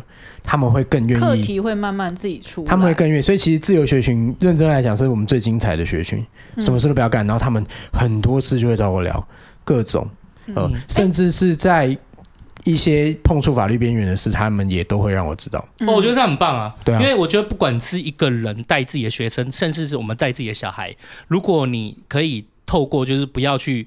呃，评价他，你不要每一件事情都是可能是去说哦，你这样不对，你这样失望了，或者是你用这样评价的方式去告诉他，他其实就会隐藏他的情绪。可是当你不主动用这个出发点来告诉他你这样不对的时候，他发现他的想法说出来，他都不会受到批判的时候，你会跟他一起聊说为什么你会有这个想法？对，为什么你想这么做？那其实他会从你身上就是学习到，就是说哦，原来我讲出这些话，那就是不会被批判的。那我可以很勇敢的说出来，那你也会更了解你的小孩，你会更了解你的学生，你也会更了解你自己。我觉得，嗯，哎呀，像而且我觉得并不，我觉得有时候大家是也对于自己要求太高。像我女儿常常也会跟我讲说，好，有时候啦，我跟她解释啊，就就说，哎，芭比血怎么是红色的？那我说，因为血，我记得好像血液里面因为有铁质，所以它比较就是它呈现类似红色。我我说我大概是记得是这样啦，我就这样很诚实跟我女儿讲，是哦，然后女儿就是说。啊，铁质是什么？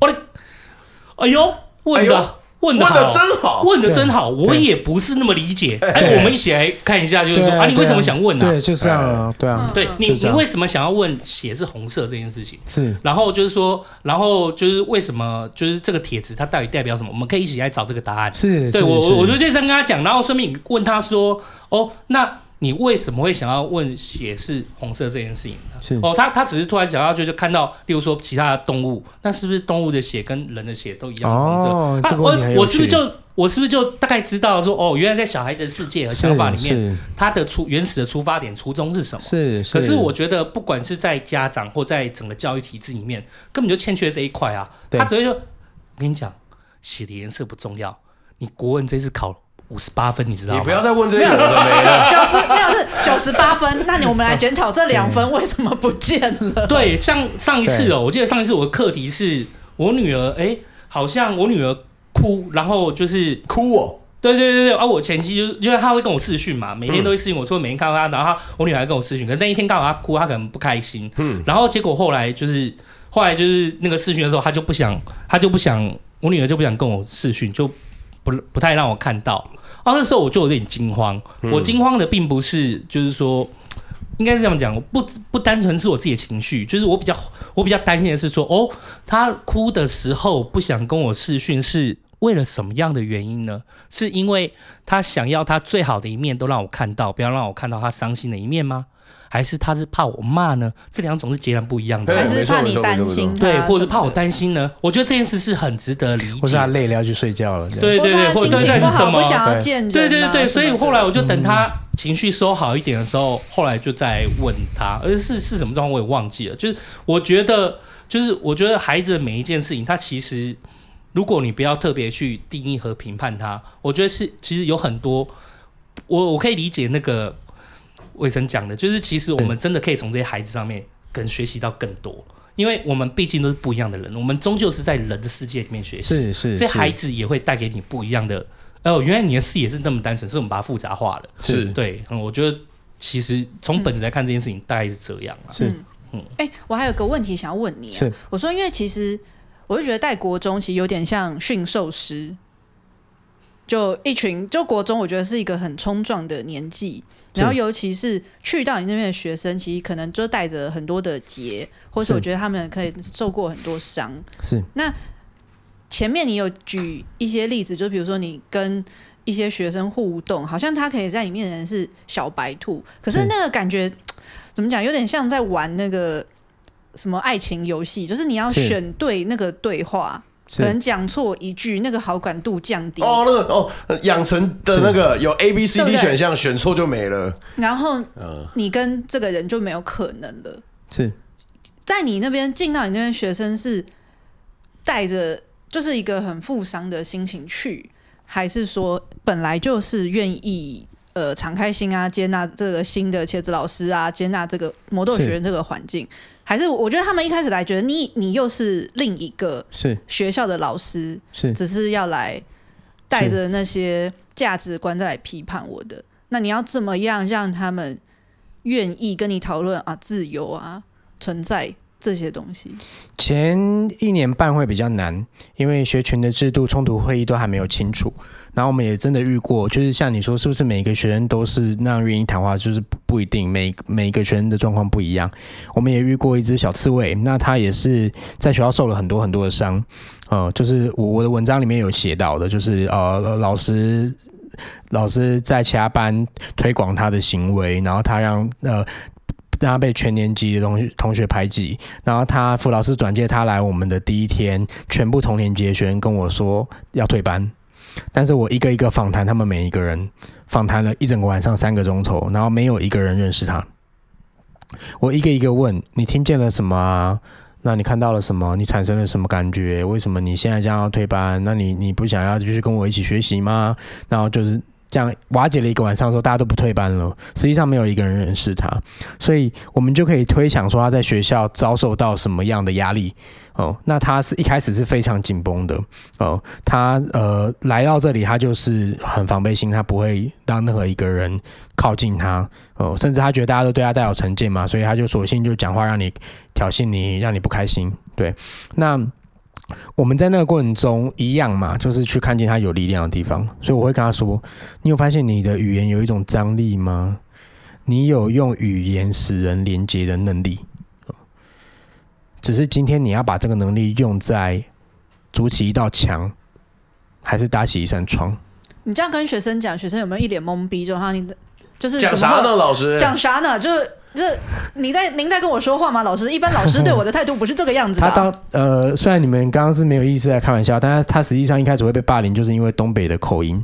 哦，真的啊？对，他是哇球五五年级才转过来的。那一开始他也会啊，一开始学生会哦，就是在我们那些制度都还没有建立起来之前，我还没有一个很明白的方式跟学生倡议，就是一个什么样的地方之前，他们会这样子哦。我一开始有学生呢、啊，有一个学生他是很会夹娃娃。但是功课也是很差，已经我碰到他的时候已经国三了。然后有一次我就想说，他都会跟我说夹娃娃的战略什么啊，那个台要怎么看啊，怎么样？然后假的，就是他就会跟我讲。然后我就有一次我就想说，哎，志工也够啊，我就跟他说，哎，刘 boy，那个去去外面穿个鞋子。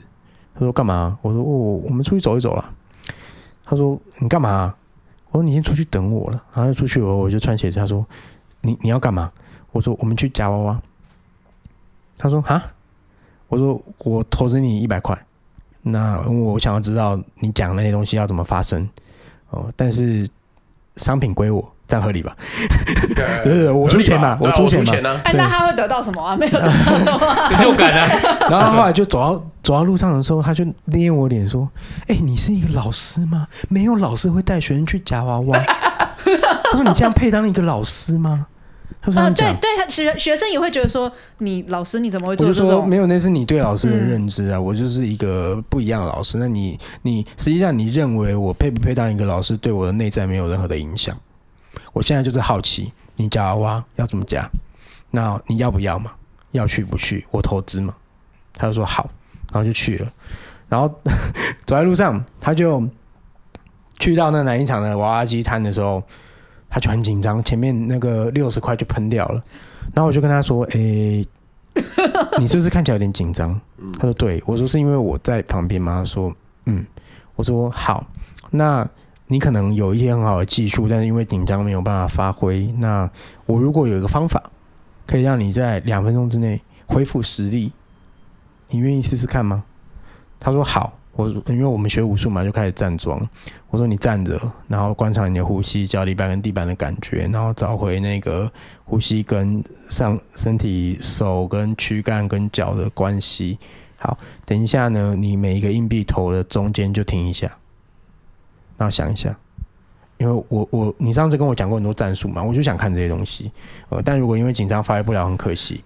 你的硬币跟硬币中间你就停一下，这样子。嗯，接下来四十块出三个货，太贵了吧？然后中间还有一个蓝牙喇叭，一个打火机啊，一只手表，四十块出三个货。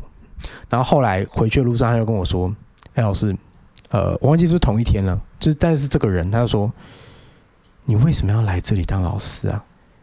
就是你这么棒的老师，你干嘛来教我们这些乐色？他这样讲啊，他这样讲哦，你干嘛来教我们这些乐色？我说你做了什么事，听到什么话，让你有这个遐想，觉得自己是一个乐色呢？嗯，那我们就这样一直谈下去。反正我第一第一届接到救国三的学生是很惨的，因为他们前面已经经过了。他们国三才碰到，对，所以刚刚讲那个那个在那边骂脏话、啊，然后我去问他是不是是不是为了让我注意的那个学生也是同一届的，嗯、然后后来后来别的呃协会的主任跟我说，哎、欸，那个学生以前很喜欢历史啊，国一国的历史成绩很高啊，可是现在我都没有在看他读书，我就问他说，哎、欸，那我听说你以前喜欢看历史故事，现在还看吗？他说不会啊，我说为什么呢？呃，学校老师说只有历史好没有屁用啊。嗯，那那有什么用？不要看呐、以前还有什么《三国志》的什么历史故事，他都会去看。而学校老师说，只有历史好没有屁用啊。对，所以呃，后来两年半的学生比较轻松，因为我们把整个倡议的方式，他们对自己的误解。我说你不是不聪明，你搞错了，你比你自己想象中更聪明。只是学校认为语言跟逻辑 IQ 才是聪明的，那是他的偏差。你不需要用他的偏差来理解你自己，你比你自己想象中更聪明。所以剩下的学生全部来的第一天，我就会统统讲清楚、说明白。就是如果你对自己有这些误解，然后你不愿意转换观念，然后你也觉得我讲的是很奇怪的话，那就不要来。对，因为因为我是相信你的，你不相信你自己，那我们很难合作。对对对，但没有人会因为这样不来啦。对，所以我们后来很轻松，是因为我花了很多时间研究怎么讲这些话，让他可以一分钟之内听得懂。就是他对自己的想象可以翻过来，然后可以哦，原来只是因为看待角度不一样，所以后来很轻松。我们学生进来第一天就先跟他讲。我我们学群制度跟学校的差异是什么？那学校为什么是这样？我们也不是在把学校妖魔化，它有它的历史脉络，只是它可能更新。就是你你今天一台那个旧的电脑要用新的，你现在在用 XP，真的 太累了。对对对，对，对，对，那那学校他们也有他们的历程。呃，我们理解状况下，所以我们现在不是要无没有道理的评判它，但是我想要让你们看见。世界的全貌是什么样子？我也告诉你啊，我从小到大成绩最好的学生啊，就是我现在还不在这里，我一个月薪水不到三万块。你走进去夜市看五十岚的店员比我高，嗯，那你会问我为什么要在这里？我可以告诉你啊，我为什么要在这里？我在追求什么东西？然后我对资本主义的看法是什么？对，所以学员都知道，我都是够用以外，钱全部都在外面流动的。我我不不累积私有财产，就是。我想通一些事之后，我选择的方式，然后我很自由。学生就问我说：“老师，那你不怕你以后没有存钱，你你你老了不能工作啊？那怎么办？没有办法吃饭怎么办嘛？”我就说：“哎、欸，你你还说到重点了，我还真的是只有要吃饭而已。那我问你啦，我遇到那步田地，你会不出手吗？”他说：“不会啊。”我说：“那我要担心什么？” 他就说：“哎、欸，很有道理哦。”对啊，我说我我还真的是只有要吃饭而已啊。嗯，那如果我没钱吃饭，你愿意帮个忙吗？他说好啊。我说那我要担心什么？那想通就好了嘛，这东西没有没有没有那么困难。我我这边有个小问题想要问。对，请问魔斗学员还有收人吗？你来不及了，这也错不了。大家不是说十二岁到二十岁吗？没满说共学吗？你要做志工，你下班就过来就好。我们还有共餐，方里长还有共餐。他来了，要要来，要干嘛？要干嘛了？不是不是不是，我是要认真说，魔斗学员收的是人，不是猴子，你知道吗？啊，那是不是干话吗？又讲废话，我讲实话。所以是所以是，你们你们下班如果有空的话，都可以过来。哦，然后如果你五点半来，我们还可以共餐。我我倒有一点很好奇哦，就是说，其实我觉得啊，就是在某一个在在某一个情境里面，我真的是很能完全理解，就是伟成你在说的话和这些出发点。可是我反而会觉得有一点我很好奇哦，就是如果今天是像我和伟盛呢，就是我们这些可能被原来的比较没有可能被被框架束缚或被教育体制对排除过的孩子哈，我们。我们看一些失误，我们或者是因为我过去的历程，可能从赌场到 anyway 就是正常打工，什么都跑过。可是我可以，就是对于现在教育机制的问题，或者是对于一个孩子是不是要标签他，或者是对于同理这件事情不一样的世界，我都可以想象。可是刚刚欣洁又跟我说到说，就是伟成，你跟欣洁都属于比较在正常的学程里面对的。好学生，对，好学生里面就这样顺顺顺成长的。可是你呈现出来的是，你把整个所有的教育的体制跟框架全部是打碎过的，然后重新再从这些从这些教育，从这些实际的陪伴，从这些实际的理解里面去找到自己的一条路。可是通常啦，走过这一条路的，他很难去打碎这些东西。对，你是在什么样的一个契机？因为我们是胜利组啊，怎么不全然啊？我大学就是一样的，我就是翘课了，翘课组。哦，对，我是到大学，然后像我这样跟学生分享嘛，我就拿我师大成绩单给他们看，我有八个零分。哇哦，对，哇哦，呃，因为师大它会留在那种东西，八的师大有八个零分，蛮屌的啦。倡议用的，倡议用，就是因为师大在我大二升大三的时候，他认为要废掉退学制度，所以他的好意我就心领。我觉得很棒啊！我完全受惠于这个制度，因为那时候我如果要休学的话，我就要当兵嘛，所以我有很多我在玩的社团，很多事情会被当兵阻拦，所以他废掉退学制度，你知道吗？我连退选都不用了。我今天上这个课不喜欢，我就会直接走出去。好烂，对，就是零分的有没有不会被退学啊？不会退学啊？对啊，对啊，很棒，很棒。对，那我开始在呃大学看到新的风景，就是奇怪，我都没有去课堂上，可我学到非常多东西。我在参加几个社团？没有，我那时候主要是参加一一个很跨国性的一个社团，然后我我还跑到师大以外的学校。反正就是后来就觉得说，嗯，奇怪，那学习是一定要真的在课堂吗？那我在那个经验里，然后后来大五我选择去创业，就是我跑到东南亚的那个柬埔寨去。那那时候也是在跟一些伙伴一去，然后摸索要做什么的过程中，我就会开始觉得说，哦，我去到柬埔寨的时候，我就开始觉得说。呃，为什么我一去到柬埔寨做这件事情，然后大家就觉得我在做什么职工服务啊，或什么的，然后媒体就冲上来啊。然后我跟他们讲了很多次，就是我没有在帮助他们，我是跟他们一起了解什么事。那为什么媒体就一直这样讲，一直这样讲，一直这样讲？所以我在那个创业过程中也让我反思很多东西，就是为什么我做这件事情，然后人家就会说哦，你很有爱心，然后很棒，然后怎么样？那我去到柬埔寨做那些事情，真的是他们需要的吗？我有去了解他们吗？然后我有办法承诺我把自己放在那边跟他们在一起吗？哦，所以我后来在这些东西想到我的头脑打结了，就是我就把我的事业收掉，然后进入一个低潮，就进入一个低潮。那已经二十四、二十二三、二十四岁了，我就进入一个低潮。然后那时候我在跟一个同居的伴侣关系里面，又发现我身上，我我就是小小的一个人，我身上有一堆我都不了解的事，诶。比如说，这个时候为什么听到一句话我就会生气呀？或者为什么要甩你们？奇怪，我头脑会觉得奇，我们吵的事情根本鸡毛蒜皮啊！但为什么我心里这么痛？就是我就开始好奇，我到底是走什么历程到这里的？我就开始回溯我整个成长的历程，然后那时候又接触静坐，然后学习很多家族治疗、心理学，我就开始一直想，我到底是怎么长成的啊？然后。在这个回顾的过程中，因为那个创业刚离开那个得失心，然后同期的伙伴很多人还在台面上，很很有影响力。然后我那时候，呃，因为要等当兵，我在家里，我在我在我老家澎湖的时候，我就觉得很很很难受。然后我有些时候就睡不着觉，一整天，然后为了想要睡着就喝酒，所以我就开始经历那个过程，那个很很真实的，从小到大，因为成为一个乖乖牌，然后那些情绪也不会讲出来，我就发现我都没有要别人跟我一起担呢，就是我。创业当老板，然后结束之后，我都跟他们说没事没事没事。可我心里心里其实糟的很，蛮多故事的。对，然后我都不不讲。然后后来我就过来说，为什么你们这些人都是遇到解决问题？因为我理性思考很好，他们会来找我。那平时我在这边的时候，你们在哪里呢？对，所以有一次我就突然恍然大悟了，我就开始写日记，然后我就发明一个角色，我每天都跟他讲话，自言自语，就说你亲爱的灵魂这样的。我每天都跟他跟他讲话讲讲讲讲讲，然后讲了四个月，我就发现那个电脑一看，我有十二万个字。我想说，我心里怎么有那么多没说的话？我就把它印出来，然后从头读到尾，我笑了。我觉得这个人真的滑稽啊，一直在经历反复的事情。开始关系，结束关系，开始关系，结束关系，然后开始因为想要亲密，开始关系，然后害怕被抛弃，所以又离开。然后我就突然浮现出我妈妈的画面，因为我小从小是单亲家庭了，我就发现说，哇塞，这是什么关联性啊？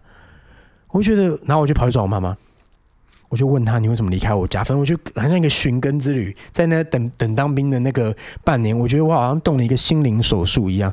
然后那时候，我觉得我好像已经了解自己的差不多的前后一两个礼拜，我在澎湖就看到台北发生郑捷杀人事件，我就觉得天啊，我想懂他的心情呢、欸。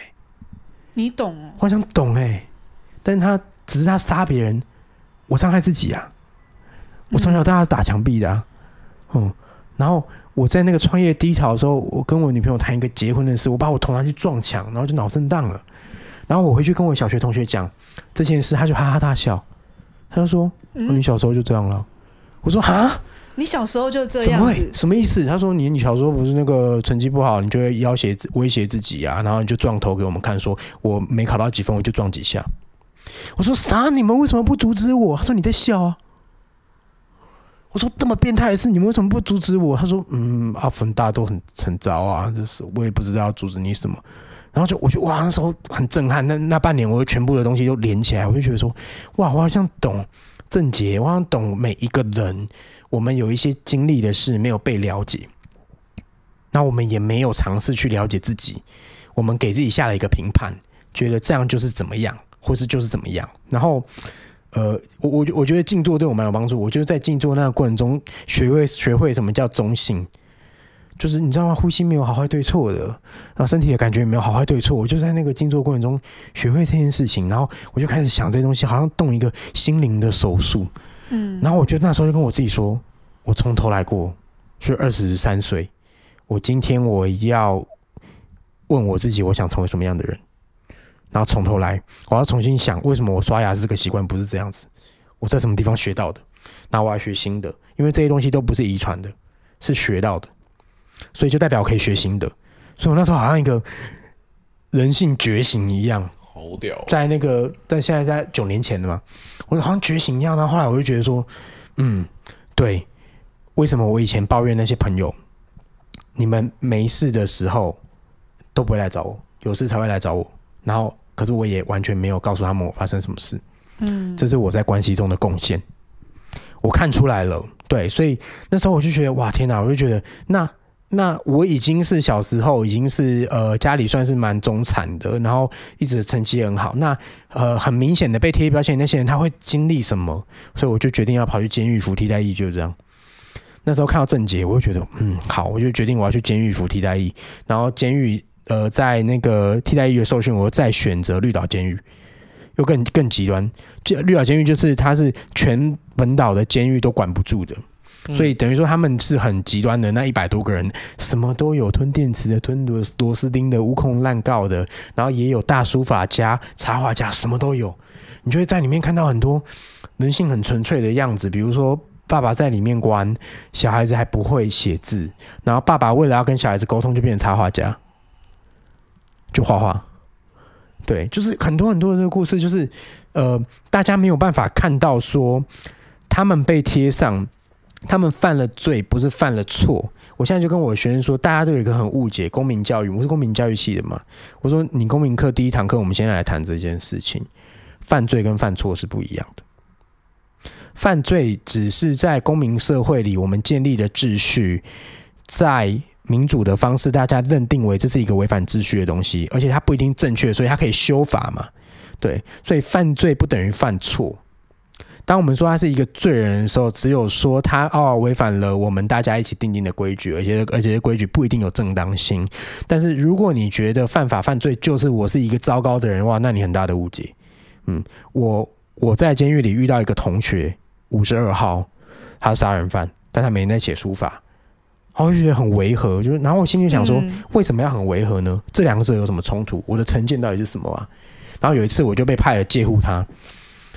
他，我就看到他档案是杀人犯嘛，他这边写书法，我说我在旁边跟他一起写书法，然后我我就决定了，我这辈子不一定会有机会再入狱，我决定要问他，嗯，我就转过来问他说，阿文，他说，哎、欸，给我什么事？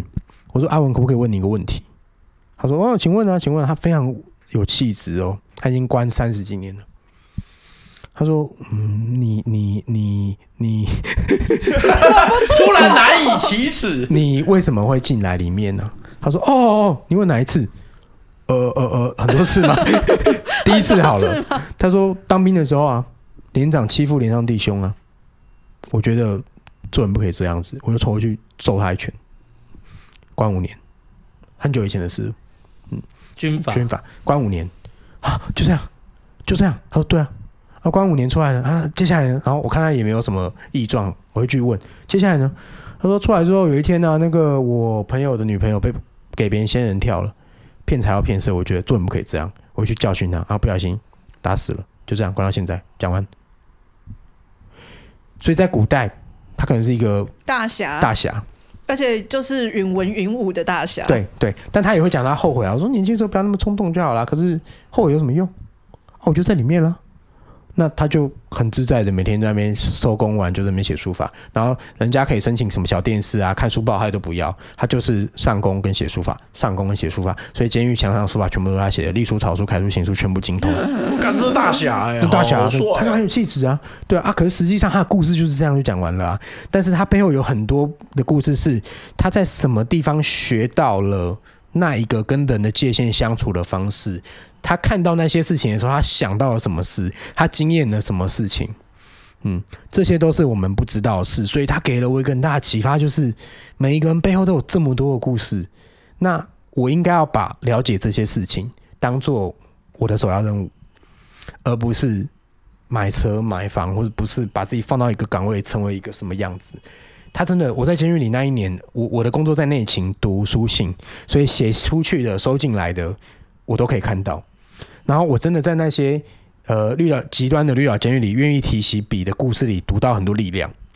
然后我有很多很多的收获。那一年很像是那个孙悟空进去精神时光屋一样。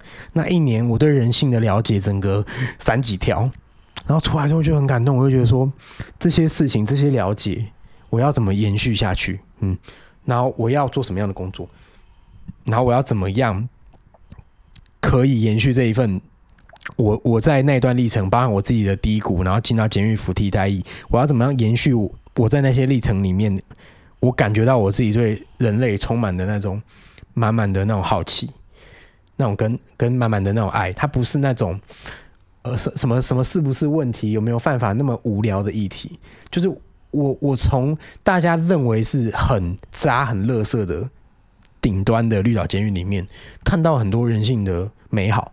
跟他的生命力，然后我想要用这个框架去看人，哦，所以我我从那时候出来就一直一直到现在这样子，就是六七年这样子。我可以理解，因为因为那个这整个历程其实跟我也很相近的，就是如有时候这样听，就是我会觉得，哎，我我完全就是可以感受这种，因为我我也是创业嘛，就是大概就是之前录音我也有聊到就是创业，然后当然就是我在。关系那个部分，就自己不要自己把关系打破，就离婚这件事情，后来把自己关起来那那一两年，但其实我也没有跟，其实我没有跟任何人说嘛。那就是我也，但那时候其实，哎，我觉得好像我也是在那个时候发现，就是就是发现到自己情绪怎么可以这么的，就是起伏，然后却会觉得这么，我觉得很难过，很难过。可是这个难过到底是我是难过。难过成这个样子，为什么？为什么会没来自难过？然后我就会去很想知道这样情绪背后的脉络跟原因是什么。对对对，就是在这上面，我就感受到，就觉得，哎，我以前从来就没有去注意这些事情。那当到你到一个就是到谷底的时候，你会突然想要知道这些事情，然后想要知道这些事情，我就开始可能理解自己，然后慢慢走。然后慢慢就是去从生活里面去找，从女儿的陪伴，从例如说前妻的相处，那从我对于每一件事物，大家在追求些什么，大家大家的目标是什么，就是从这些事物的细微观察去理解，就是一个人为什么会从这个样子变成这个样子，一个情绪为什么会从原来开心的或兴奋难过，他那个转换，或者是每个人面对每一个抉择，为什么会有不一样的面对，会有不一样的情绪，我就。很想理解这些东西，其实这整件事情到最后，就是也是为什么我们现在这边录音的原因啊。因为我也是从就是伟成你来，然后或者是从伟盛，从每一个人来，我就觉得，哎，我发现我们过去看的那些什么心灵鸡汤啊，就是啊那个人的名片叭叭叭是哪一间公司的老板啊，行销公司的呃总监啊什么的，可是只有他们的就是。他们呈现出来的，就是他们要让人家看到的。可是我觉得，在日常生活中，在每一个我们的每一个来录音的来宾里面，其实我觉得每一个人都有他，我觉得好有趣的地方。你看马有里，对他不好，他不爱读书，可是，可是马有里他做了三年酒店经济，然后最后跑去卖麻油。然后他过程中有很多他的转变，不是卖麻油对，麻油鸡，然后对啊，那我就觉得这样的一个转变，这些都是人很可爱的地方啊。它无关于你的职业，无关于你的，无关于你的目前的名声或什么的。我觉得每一个人都有这么平凡和可爱的地方。我觉得看着这些东西，其实。其实我可以理解你那种在监狱里面看到信件被治愈的感觉，因为跟你们跟大家录音，跟大家认识。其实我从每一个人的每一段故事，每一个人追求的生活的方式，我都觉得自己有被治愈到。是那一天跟芒草心力嘎聊天哦，就是我那哎前一天我们去发餐哦，然后后来隔天我请他吃饭，那我们一起去吃烧烤。那个时候就他也问我一个问题啊，他就问我说：“哎，秋刀，那你像你公司就经营的好好的那？”看起来也就是很像人，就是感觉你就是成功啦，你干嘛没事，就是跑来跟大家，就是哎、欸，在这个 NGO 出现，在那个 NGO 出现，跟立新那种，就做这些事情。嗯，那可是我听到这个这个事情，其实我我没有特别想，可是我第一个想法其实会有点像的是，为什么就是什么样的成功啊？就是每每个人对于是不是每个人对于成功的想象是很单薄的？就我反而是反问他说我。有时候我自己也在想这件事情，就是成功是可以定义的嘛？因为就是如果你说现在公司经营的好，然后或者是就是这些东西是衣食无缺，就是一种成功的话，那不是？千千百百种，每个人都很成功。就是你到底你眼里的成功是什么样子，或者是成功的人应该要做什做些什么事情？这件事情我也好好奇，因为过去的所有的古代的历史上，从来就不是那一个人那个伟人，从来不是因为他赚多少钱，攒了多少钱啊，也不是他生活都衣食无缺啊，往往是他做了哪些事情，他可能改变了多少人，他可能是一场一场的转变，或者他改变很多人，他可能就留名了。以前我们看待这件事情，它叫成功，为什么到了现代？到现在这个机制，资本社会的机制里面会变成说，哦，好像你赚到多少钱，你买了什么车，你住在什么房子才叫成功？我觉得我不懂这件事情呢、然后我也不懂说，但我不是这样，我的意思是说，如果当今天我们一起吃饭的时候，就是他都觉得每一个人都一起，就像每一个人都一起，就是说更去更理解每一每一个人的生活，去更理解每一个 NGO，或者去更理解说，哎，每一个贫穷背后的。脉络跟原因，他们背后也是一个人，每个人都愿意这样做，而不会去问你那么成功为什么要做这件事的时候，是不是那时候就更好？对，因为因为我们就是框，我们可能就是会想象了，就是说，在一个世界里面，他的成功就应该是某一个模样，他就应该可能不会做这样的事情。可是我觉得这件事情不应该是这样的啊，我就觉得应该是要被打破的。就是像我以我来讲，我就觉得，哎，像我觉得，哎，生活可以温饱。那当然是第一要务，先先谈温饱嘛。那能温饱以后，我觉得对于什么金钱啊，对于车的追求，什么这些东西都不尽然一定要发生，因为可能再多也满足不了我心里面可能对于人，对于想要跟人相处，想要从他身上看到一些什么，就是这些来的让我感动啊。就我觉得就是跟一群酒肉个开业朋友去吃喝喝嘛，就是拿出名片大家比派头，我觉得我还不如跟立新去洗地，然后听听例如说呃艋艋舺的故事，或者是哎那个谁谁谁又认识了谁，又知道那一个好吃的摊子，我觉得这样子我很开心，这就是我心里的成功啊，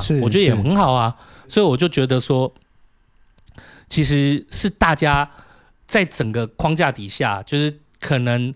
我们常常在录音啊，录这么多声音，我就觉得，就其实一场都是一场，就是一个循环，从家长到教育，然后到框架里面，其实它就一个循环，造成的一些价值观的。有时候像欣姐，你刚刚问说，哎，呃，会不会害怕对于孩子讲错一句话，然后就是哎他就离开了？可是我有时候真的要走到，有时候我会觉得，真的像伟伟成你才。很合适，因为我听你这样的历程，就知道说为什么你会转变成那么关心人的情绪这件事情。是，而且你也可以真的把这些东西打破以后，你其实你说出来的话，你其实已经衡量在身，你很难去变成哪一句话就会把它推走。可是对于一个他如果真的没有从心里面真的把成见、把框架给打破的人，他出来的就是每一句话都会是危险的，因为他每一句话里面可能就带了某种价值的偏差跟定义。对啊，所以我觉得如果要硬要说的话，大家就应该要先把先去注意到他是一个人开始，你不要去关心他的罪，不要去关心原来给他的标签，这都是悲剧的开始啊。先去了解自己这个人是怎么产生的。嗯，对啊，这就是我我自己的历程是这样子。对我也是哎。哦，好感人哦。我觉得二零二二年首场这样子录很舒服。现在是二零二二年日？哦，对，二零二二年。哎，新新的挑战。不过我觉得真的很开心，可以认识到伟成老师。嗯，谢谢。我终于知道为什么有时候大家你在最一开始的时候，那个伟成讲很好笑。他说：“哎，那个学生都是怎么称呼你？”他说：“他想怎么称呼就怎么称呼。”他甚至可以直接叫我名字，哎，伟成啊，有需要的时候再叫我老师，对吧？我我我觉得这这句话就已经有贯通整个题目，其实就无关于就是呃，我必须跟你请教什么。我觉得大家就一直共学，大家一起共学，互相了解彼此，才可以让彼此变更好吧？我觉得。我最后讲一个好笑的故事。来有一次我在教室的小教室跟另外一个人讨论事情，然后有一个呃女生国国一在外面，哦啊，她她在里面，然后我在外面，然后呃。有一些人他吃了一些东西，然后弄到垃圾桶啦，我就说，哎、欸，那个谁谁，那个垃圾拿去丢这样子。然后出来那个女生出来，她就跟我很好奇问我一个问题，她说：“老师，我可以问你一个问题吗？”我说：“请问。”她说：“你又没有杀伤力，为什么你讲话大家都要听呢、啊？”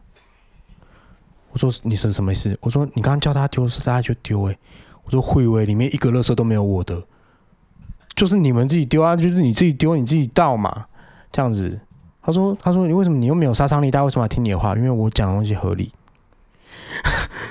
我一个垃圾都没有丢，为什么我要倒？就是我只是你丢垃圾，我请你帮忙把你自己丢垃圾倒走而已，自然又合理。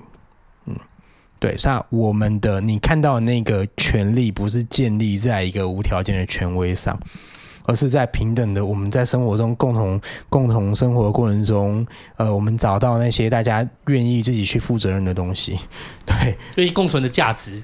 对啊，对啊，对啊。那今天这个很合理啊，就里面一个垃圾都没有，为什么是我倒？我当然是叫你倒啊，因为你有丢垃圾。我说，哎，谁谁这是谁？今天有丢到垃圾，那你们能不能帮忙倒一下？这样子。那如果他们今天真的都不倒，那我自己觉得不太舒服，我就把它倒掉。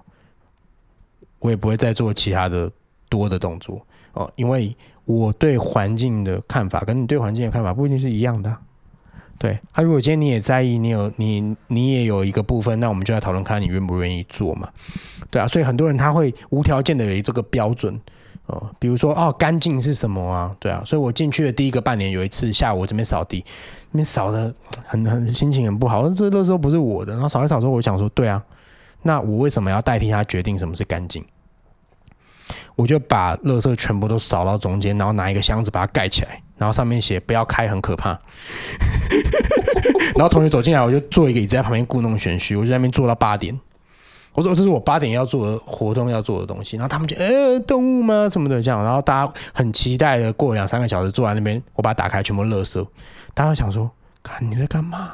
这老师在干嘛？小啊，这老师。我说没有，我就是把四散在教室全部的垃圾扫到中间而已啊。但是我舍不得把它扫掉，因为我不知道你会不会因为扫掉之后觉得变脏或变干净。我没有办法代替你决定这件事，我应该要跟你讨论吧。而不是我一意孤行觉得这是干净，然后就把它扫掉，扫完再来骂你，说你为什么要把垃圾丢在地板上？对，所以我现在就要问啦，其实你觉得这些东西是在在教室，你觉得很 care 的举手，一半而已。我说好好，那我们就这一半的人来讨论就好了。你也跟我一样很 care，那那那该我还没讲完就开始扫了。好屌哦！这故事真的很屌哎。对，因为这是事实啊，就是你我我们还是对，其实还是要回到事实啊，回到呃，我我我觉得作为一个陪伴者，我们要认真先于努力。认真讲的是认清真相。对于伟成你来说啊，就是小孩未来也会进到国小和国中，你有没有在？我的小孩哦，就是对我觉得啦，我觉得他不介意的话，他应该不会去学校。OK，他不介意的话，但他他如果介意的话，我们就要讨论哦。嗯，就是说今天去学校不是只有你的事哦，我把你当成独立的个体，啊，学校老师没有把你当成独立的个体，所以到时候发生事情他会一直找我啊。对，所以说你你的自由要兼顾，可是我们也要看见说你的选择会对我们全家造成什么样的影响，我们要讨论。但如果我的小孩没有没有其他 意外的话，我我我我们是希望他可以不要去学校，或是用别的方式，呃，比如说嗯，在课后班跟课后班的人一起学习啊，或者直接进到万华，你看万华那么多那么棒的场域，直接在里面学习啊，那就是如果没有意外的话，但是应该会有意外了。我们再来一个红景一点，就是说这样它不会发生。但如果说要让你的小孩可以进到学校，你觉得未来的国小和国中应该是什么样子？你会比较开心的把他送过去呢？你觉得现在的学校应该要长成什么样子？嗯，我觉得第一个是人不要太多吧，然后、嗯、呃呃，老师是以陪伴引导为核心，不是以教课为核心。然后他可以设定一些必修课，他认为是人类世界重要的传承，但不要超过百分之五十。嗯，所以他应该有百分之五十的空白时间。是让学生可以自己摸索，然后老师可以陪在旁边，嗯、呃，然后呃，在呃学校事务相关的东西，希望不要把小孩子当成一个小孩子，他是可以参与讨论的。比如说今天要立的一些规范，那规范希望他可以以基本人权为底线就好了。比如说像我刚刚讲的那些。呃呃，身体界限，对身体跟财产的碰的那个底线。对对对对，那其他的规范应该是要大家在生活的事实下一起发展出来。对，所以我我会觉得学校不应该是要立一个围墙，把学校跟社区隔开，然后在里面闭门造车。嗯，它本身的目标就是要让孩子在还没有办法完全独立自主的时候，有一个媒介可以认识自己、认识周遭人、认识世界。他应该是要以这个东西为目标，可是，在实物上这件事要做到的话，应该要人不能太多。嗯嗯，所以所以可能老老师如果教育部教育部愿意越来越支持学校走这个样子的话，适配系统也要改革嘛。那老师师生比要降低嘛，就是一个老师可以陪更少的人。对，这样子我觉得这是比较理想的，就是你不要呃。不要去定义，不要去呃觉得他一定要学会什么东西。可是如果你有觉得他一定要学会什么的话，你可以设必修课，但不要超过五十趴。但你设的时候，你可不可以允许他？他发现他这不是他觉得必要的时候，他可不可以有别的选择？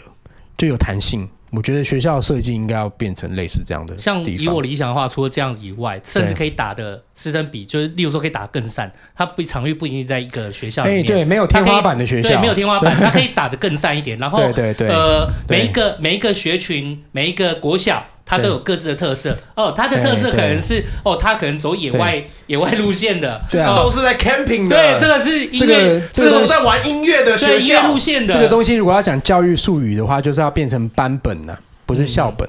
哦。就是每一个班的规模就可以发展出一个像像每一个不一样的样态，然后每个大人都对自己孩子可以知道说哦，我可以试着就是知道他好像喜欢些什么，大家一边试试看。哎，不行，那 OK，那这个你觉得学过了，那你要再换到音乐部分，OK，你要走。而且老师不用把自己工具化，嗯，也就是说，今天我对这个东西没兴趣，我不用为了要教你，我要跑去会那个东西。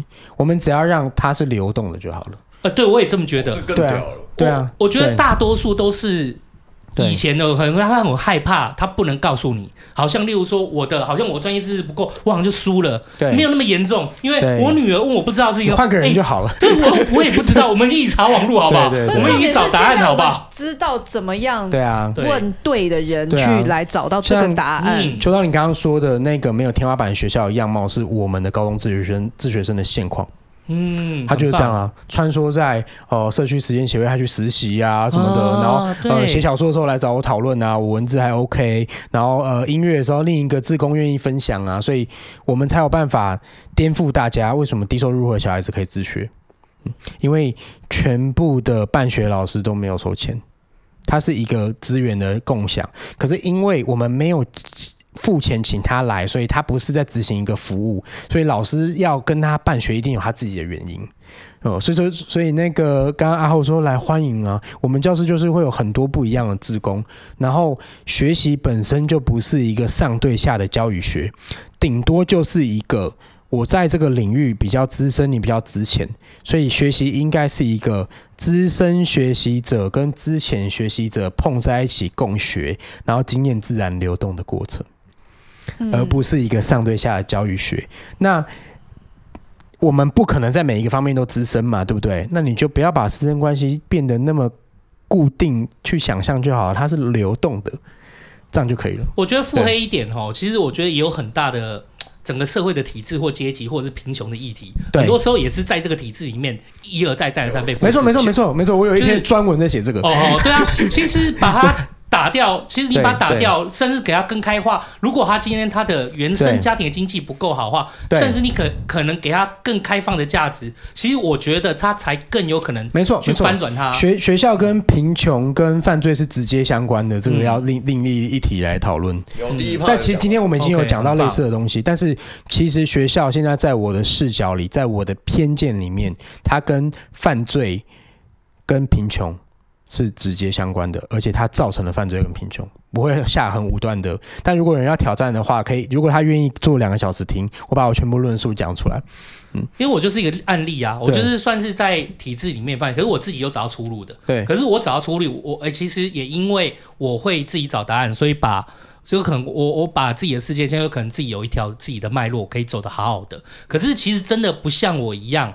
他可能是被放弃，他可能就没有找到像我这一条路的，他就是被放掉的了。他就是真的，反而他就是真的，反而可能就在底层，或者是他就在永远无法翻转里面，或者在价值框架里面，他就是被遗落的孩子，被遗落的人生。对，永远觉得自己是失败者，是没有力量的。对，然后其实，但是反而我是在我自己对我自己开放的过程中，找到我这些路，其实我才翻转了我自己。所以反而是我觉得，如果今天不只是，不是每一个人都这么有力量。如果有是一个辅导的一个中介角色，就像伟成这样一个中介和陪伴的角色，来帮助他找到这股力量，他才真的可以发展他翻转他自己，对，而不是在他不擅长的领域里面。而且我们教室现在有很多职工，他也就是未来会在他的角落扮演这个角色，嗯。嗯然后我们也劝退了很多人去学校当老师，对，因为因为他如果真的想要的话，那真的是一个登天般难的任务。对了，他应该要找更适合他自己的场域。对对，所以我们不是一直在很腹黑的在批评学校，我们很建设性的在嗯协助他不要收到更多的老师。对，嗯，希望未来，希望希望未来的教育环境真的有办法走到，就是你说的那个没有天花板的教室，然后东西都可以流动。希望啦，对啊，对啊，对啊。我我我说的是，如果到哪一天真的变成这样子的时候，大家都有可能会是。可以找得到自己的，是会是快乐的。是是，实务一点的话，我希望每一个父母就是先从对自己的孩子来讲，先不要建立天花板，然后先是父母要先学习认识自己。对对对对对，关爱自己，然后对于孩子担忧跟害怕，其实都是父母源自于父母本身。对对对对对，所以其实应该是父母应该要先好好的诚实跟自己对话。对，就跟志明，就是之前有个咨商师他来讲，其实就是每一个人。就都是要学习诚实的面对自己，是是，对，所以我们现在也是在陪伴未来父母，陪伴明日父母，对。他们快一点也是五年就是父母，对，对啊，也有有理，有理。快一点也是五年就是父母，是啊是啊。对啊，嗯嗯，好，最终呢，我们会把所有相关伟成的资讯啊，嗯，还有一些东西，我们都一定会放在本本里面的。是。对，希望真的哪一天有时间，我再去找好，茄子老师玩，真的太感谢了。今天二零二二首录真的非想要常的开心。先参。加那个自由学群，我突然觉得我脑洞大开 嘣，对突然醒来了，真感谢。嗯！不要再吵什么猴子什么，没有，没有，你是水帘洞，你看又在吵了，又在吵了。谢谢大家今天收听好茶余谢谢大家饭后，谢谢。我是阿后，我是心杰，我是秋刀，我是伟成，谢谢。谢谢大家，拜拜。谢谢大家今天收听茶余饭后，我是阿厚。哎，很感谢那天魏晨老师来陪我们一起玩。其实我觉得老师真的是一个很酷的人，他在传递给我们的，或者是他亲自在陪伴小朋友的那个想法跟理念，我觉得都是让我觉得哇，充满力量的。就是哇，跟他说话，我真的觉得自己也做得到一些事情，然后不要急着否定于自己，要相信自己可以做到什么，然后就去努力实践。那后面秋刀也加进来的时候，就觉得哇，就是我们中间已经路过很多教育者跟助人者，我们就觉得啊，有魔豆学园这个地方真的是太棒了，真的很感谢围城老师那天可以来玩，而且这一集真的蛮屌的，是几乎没有动什么地方，就除了一些小小的杂音啊或者什么的，所以希望大家可以喜欢这一集哦。那这集前面之所以会讲新年快乐，是因为这是二零二二一月一号之后的第一录，对，是这样子。所以才会这样说哦，希望大家可以喜欢这一集啦哦。那我们就下次见，我是阿厚，大家拜拜。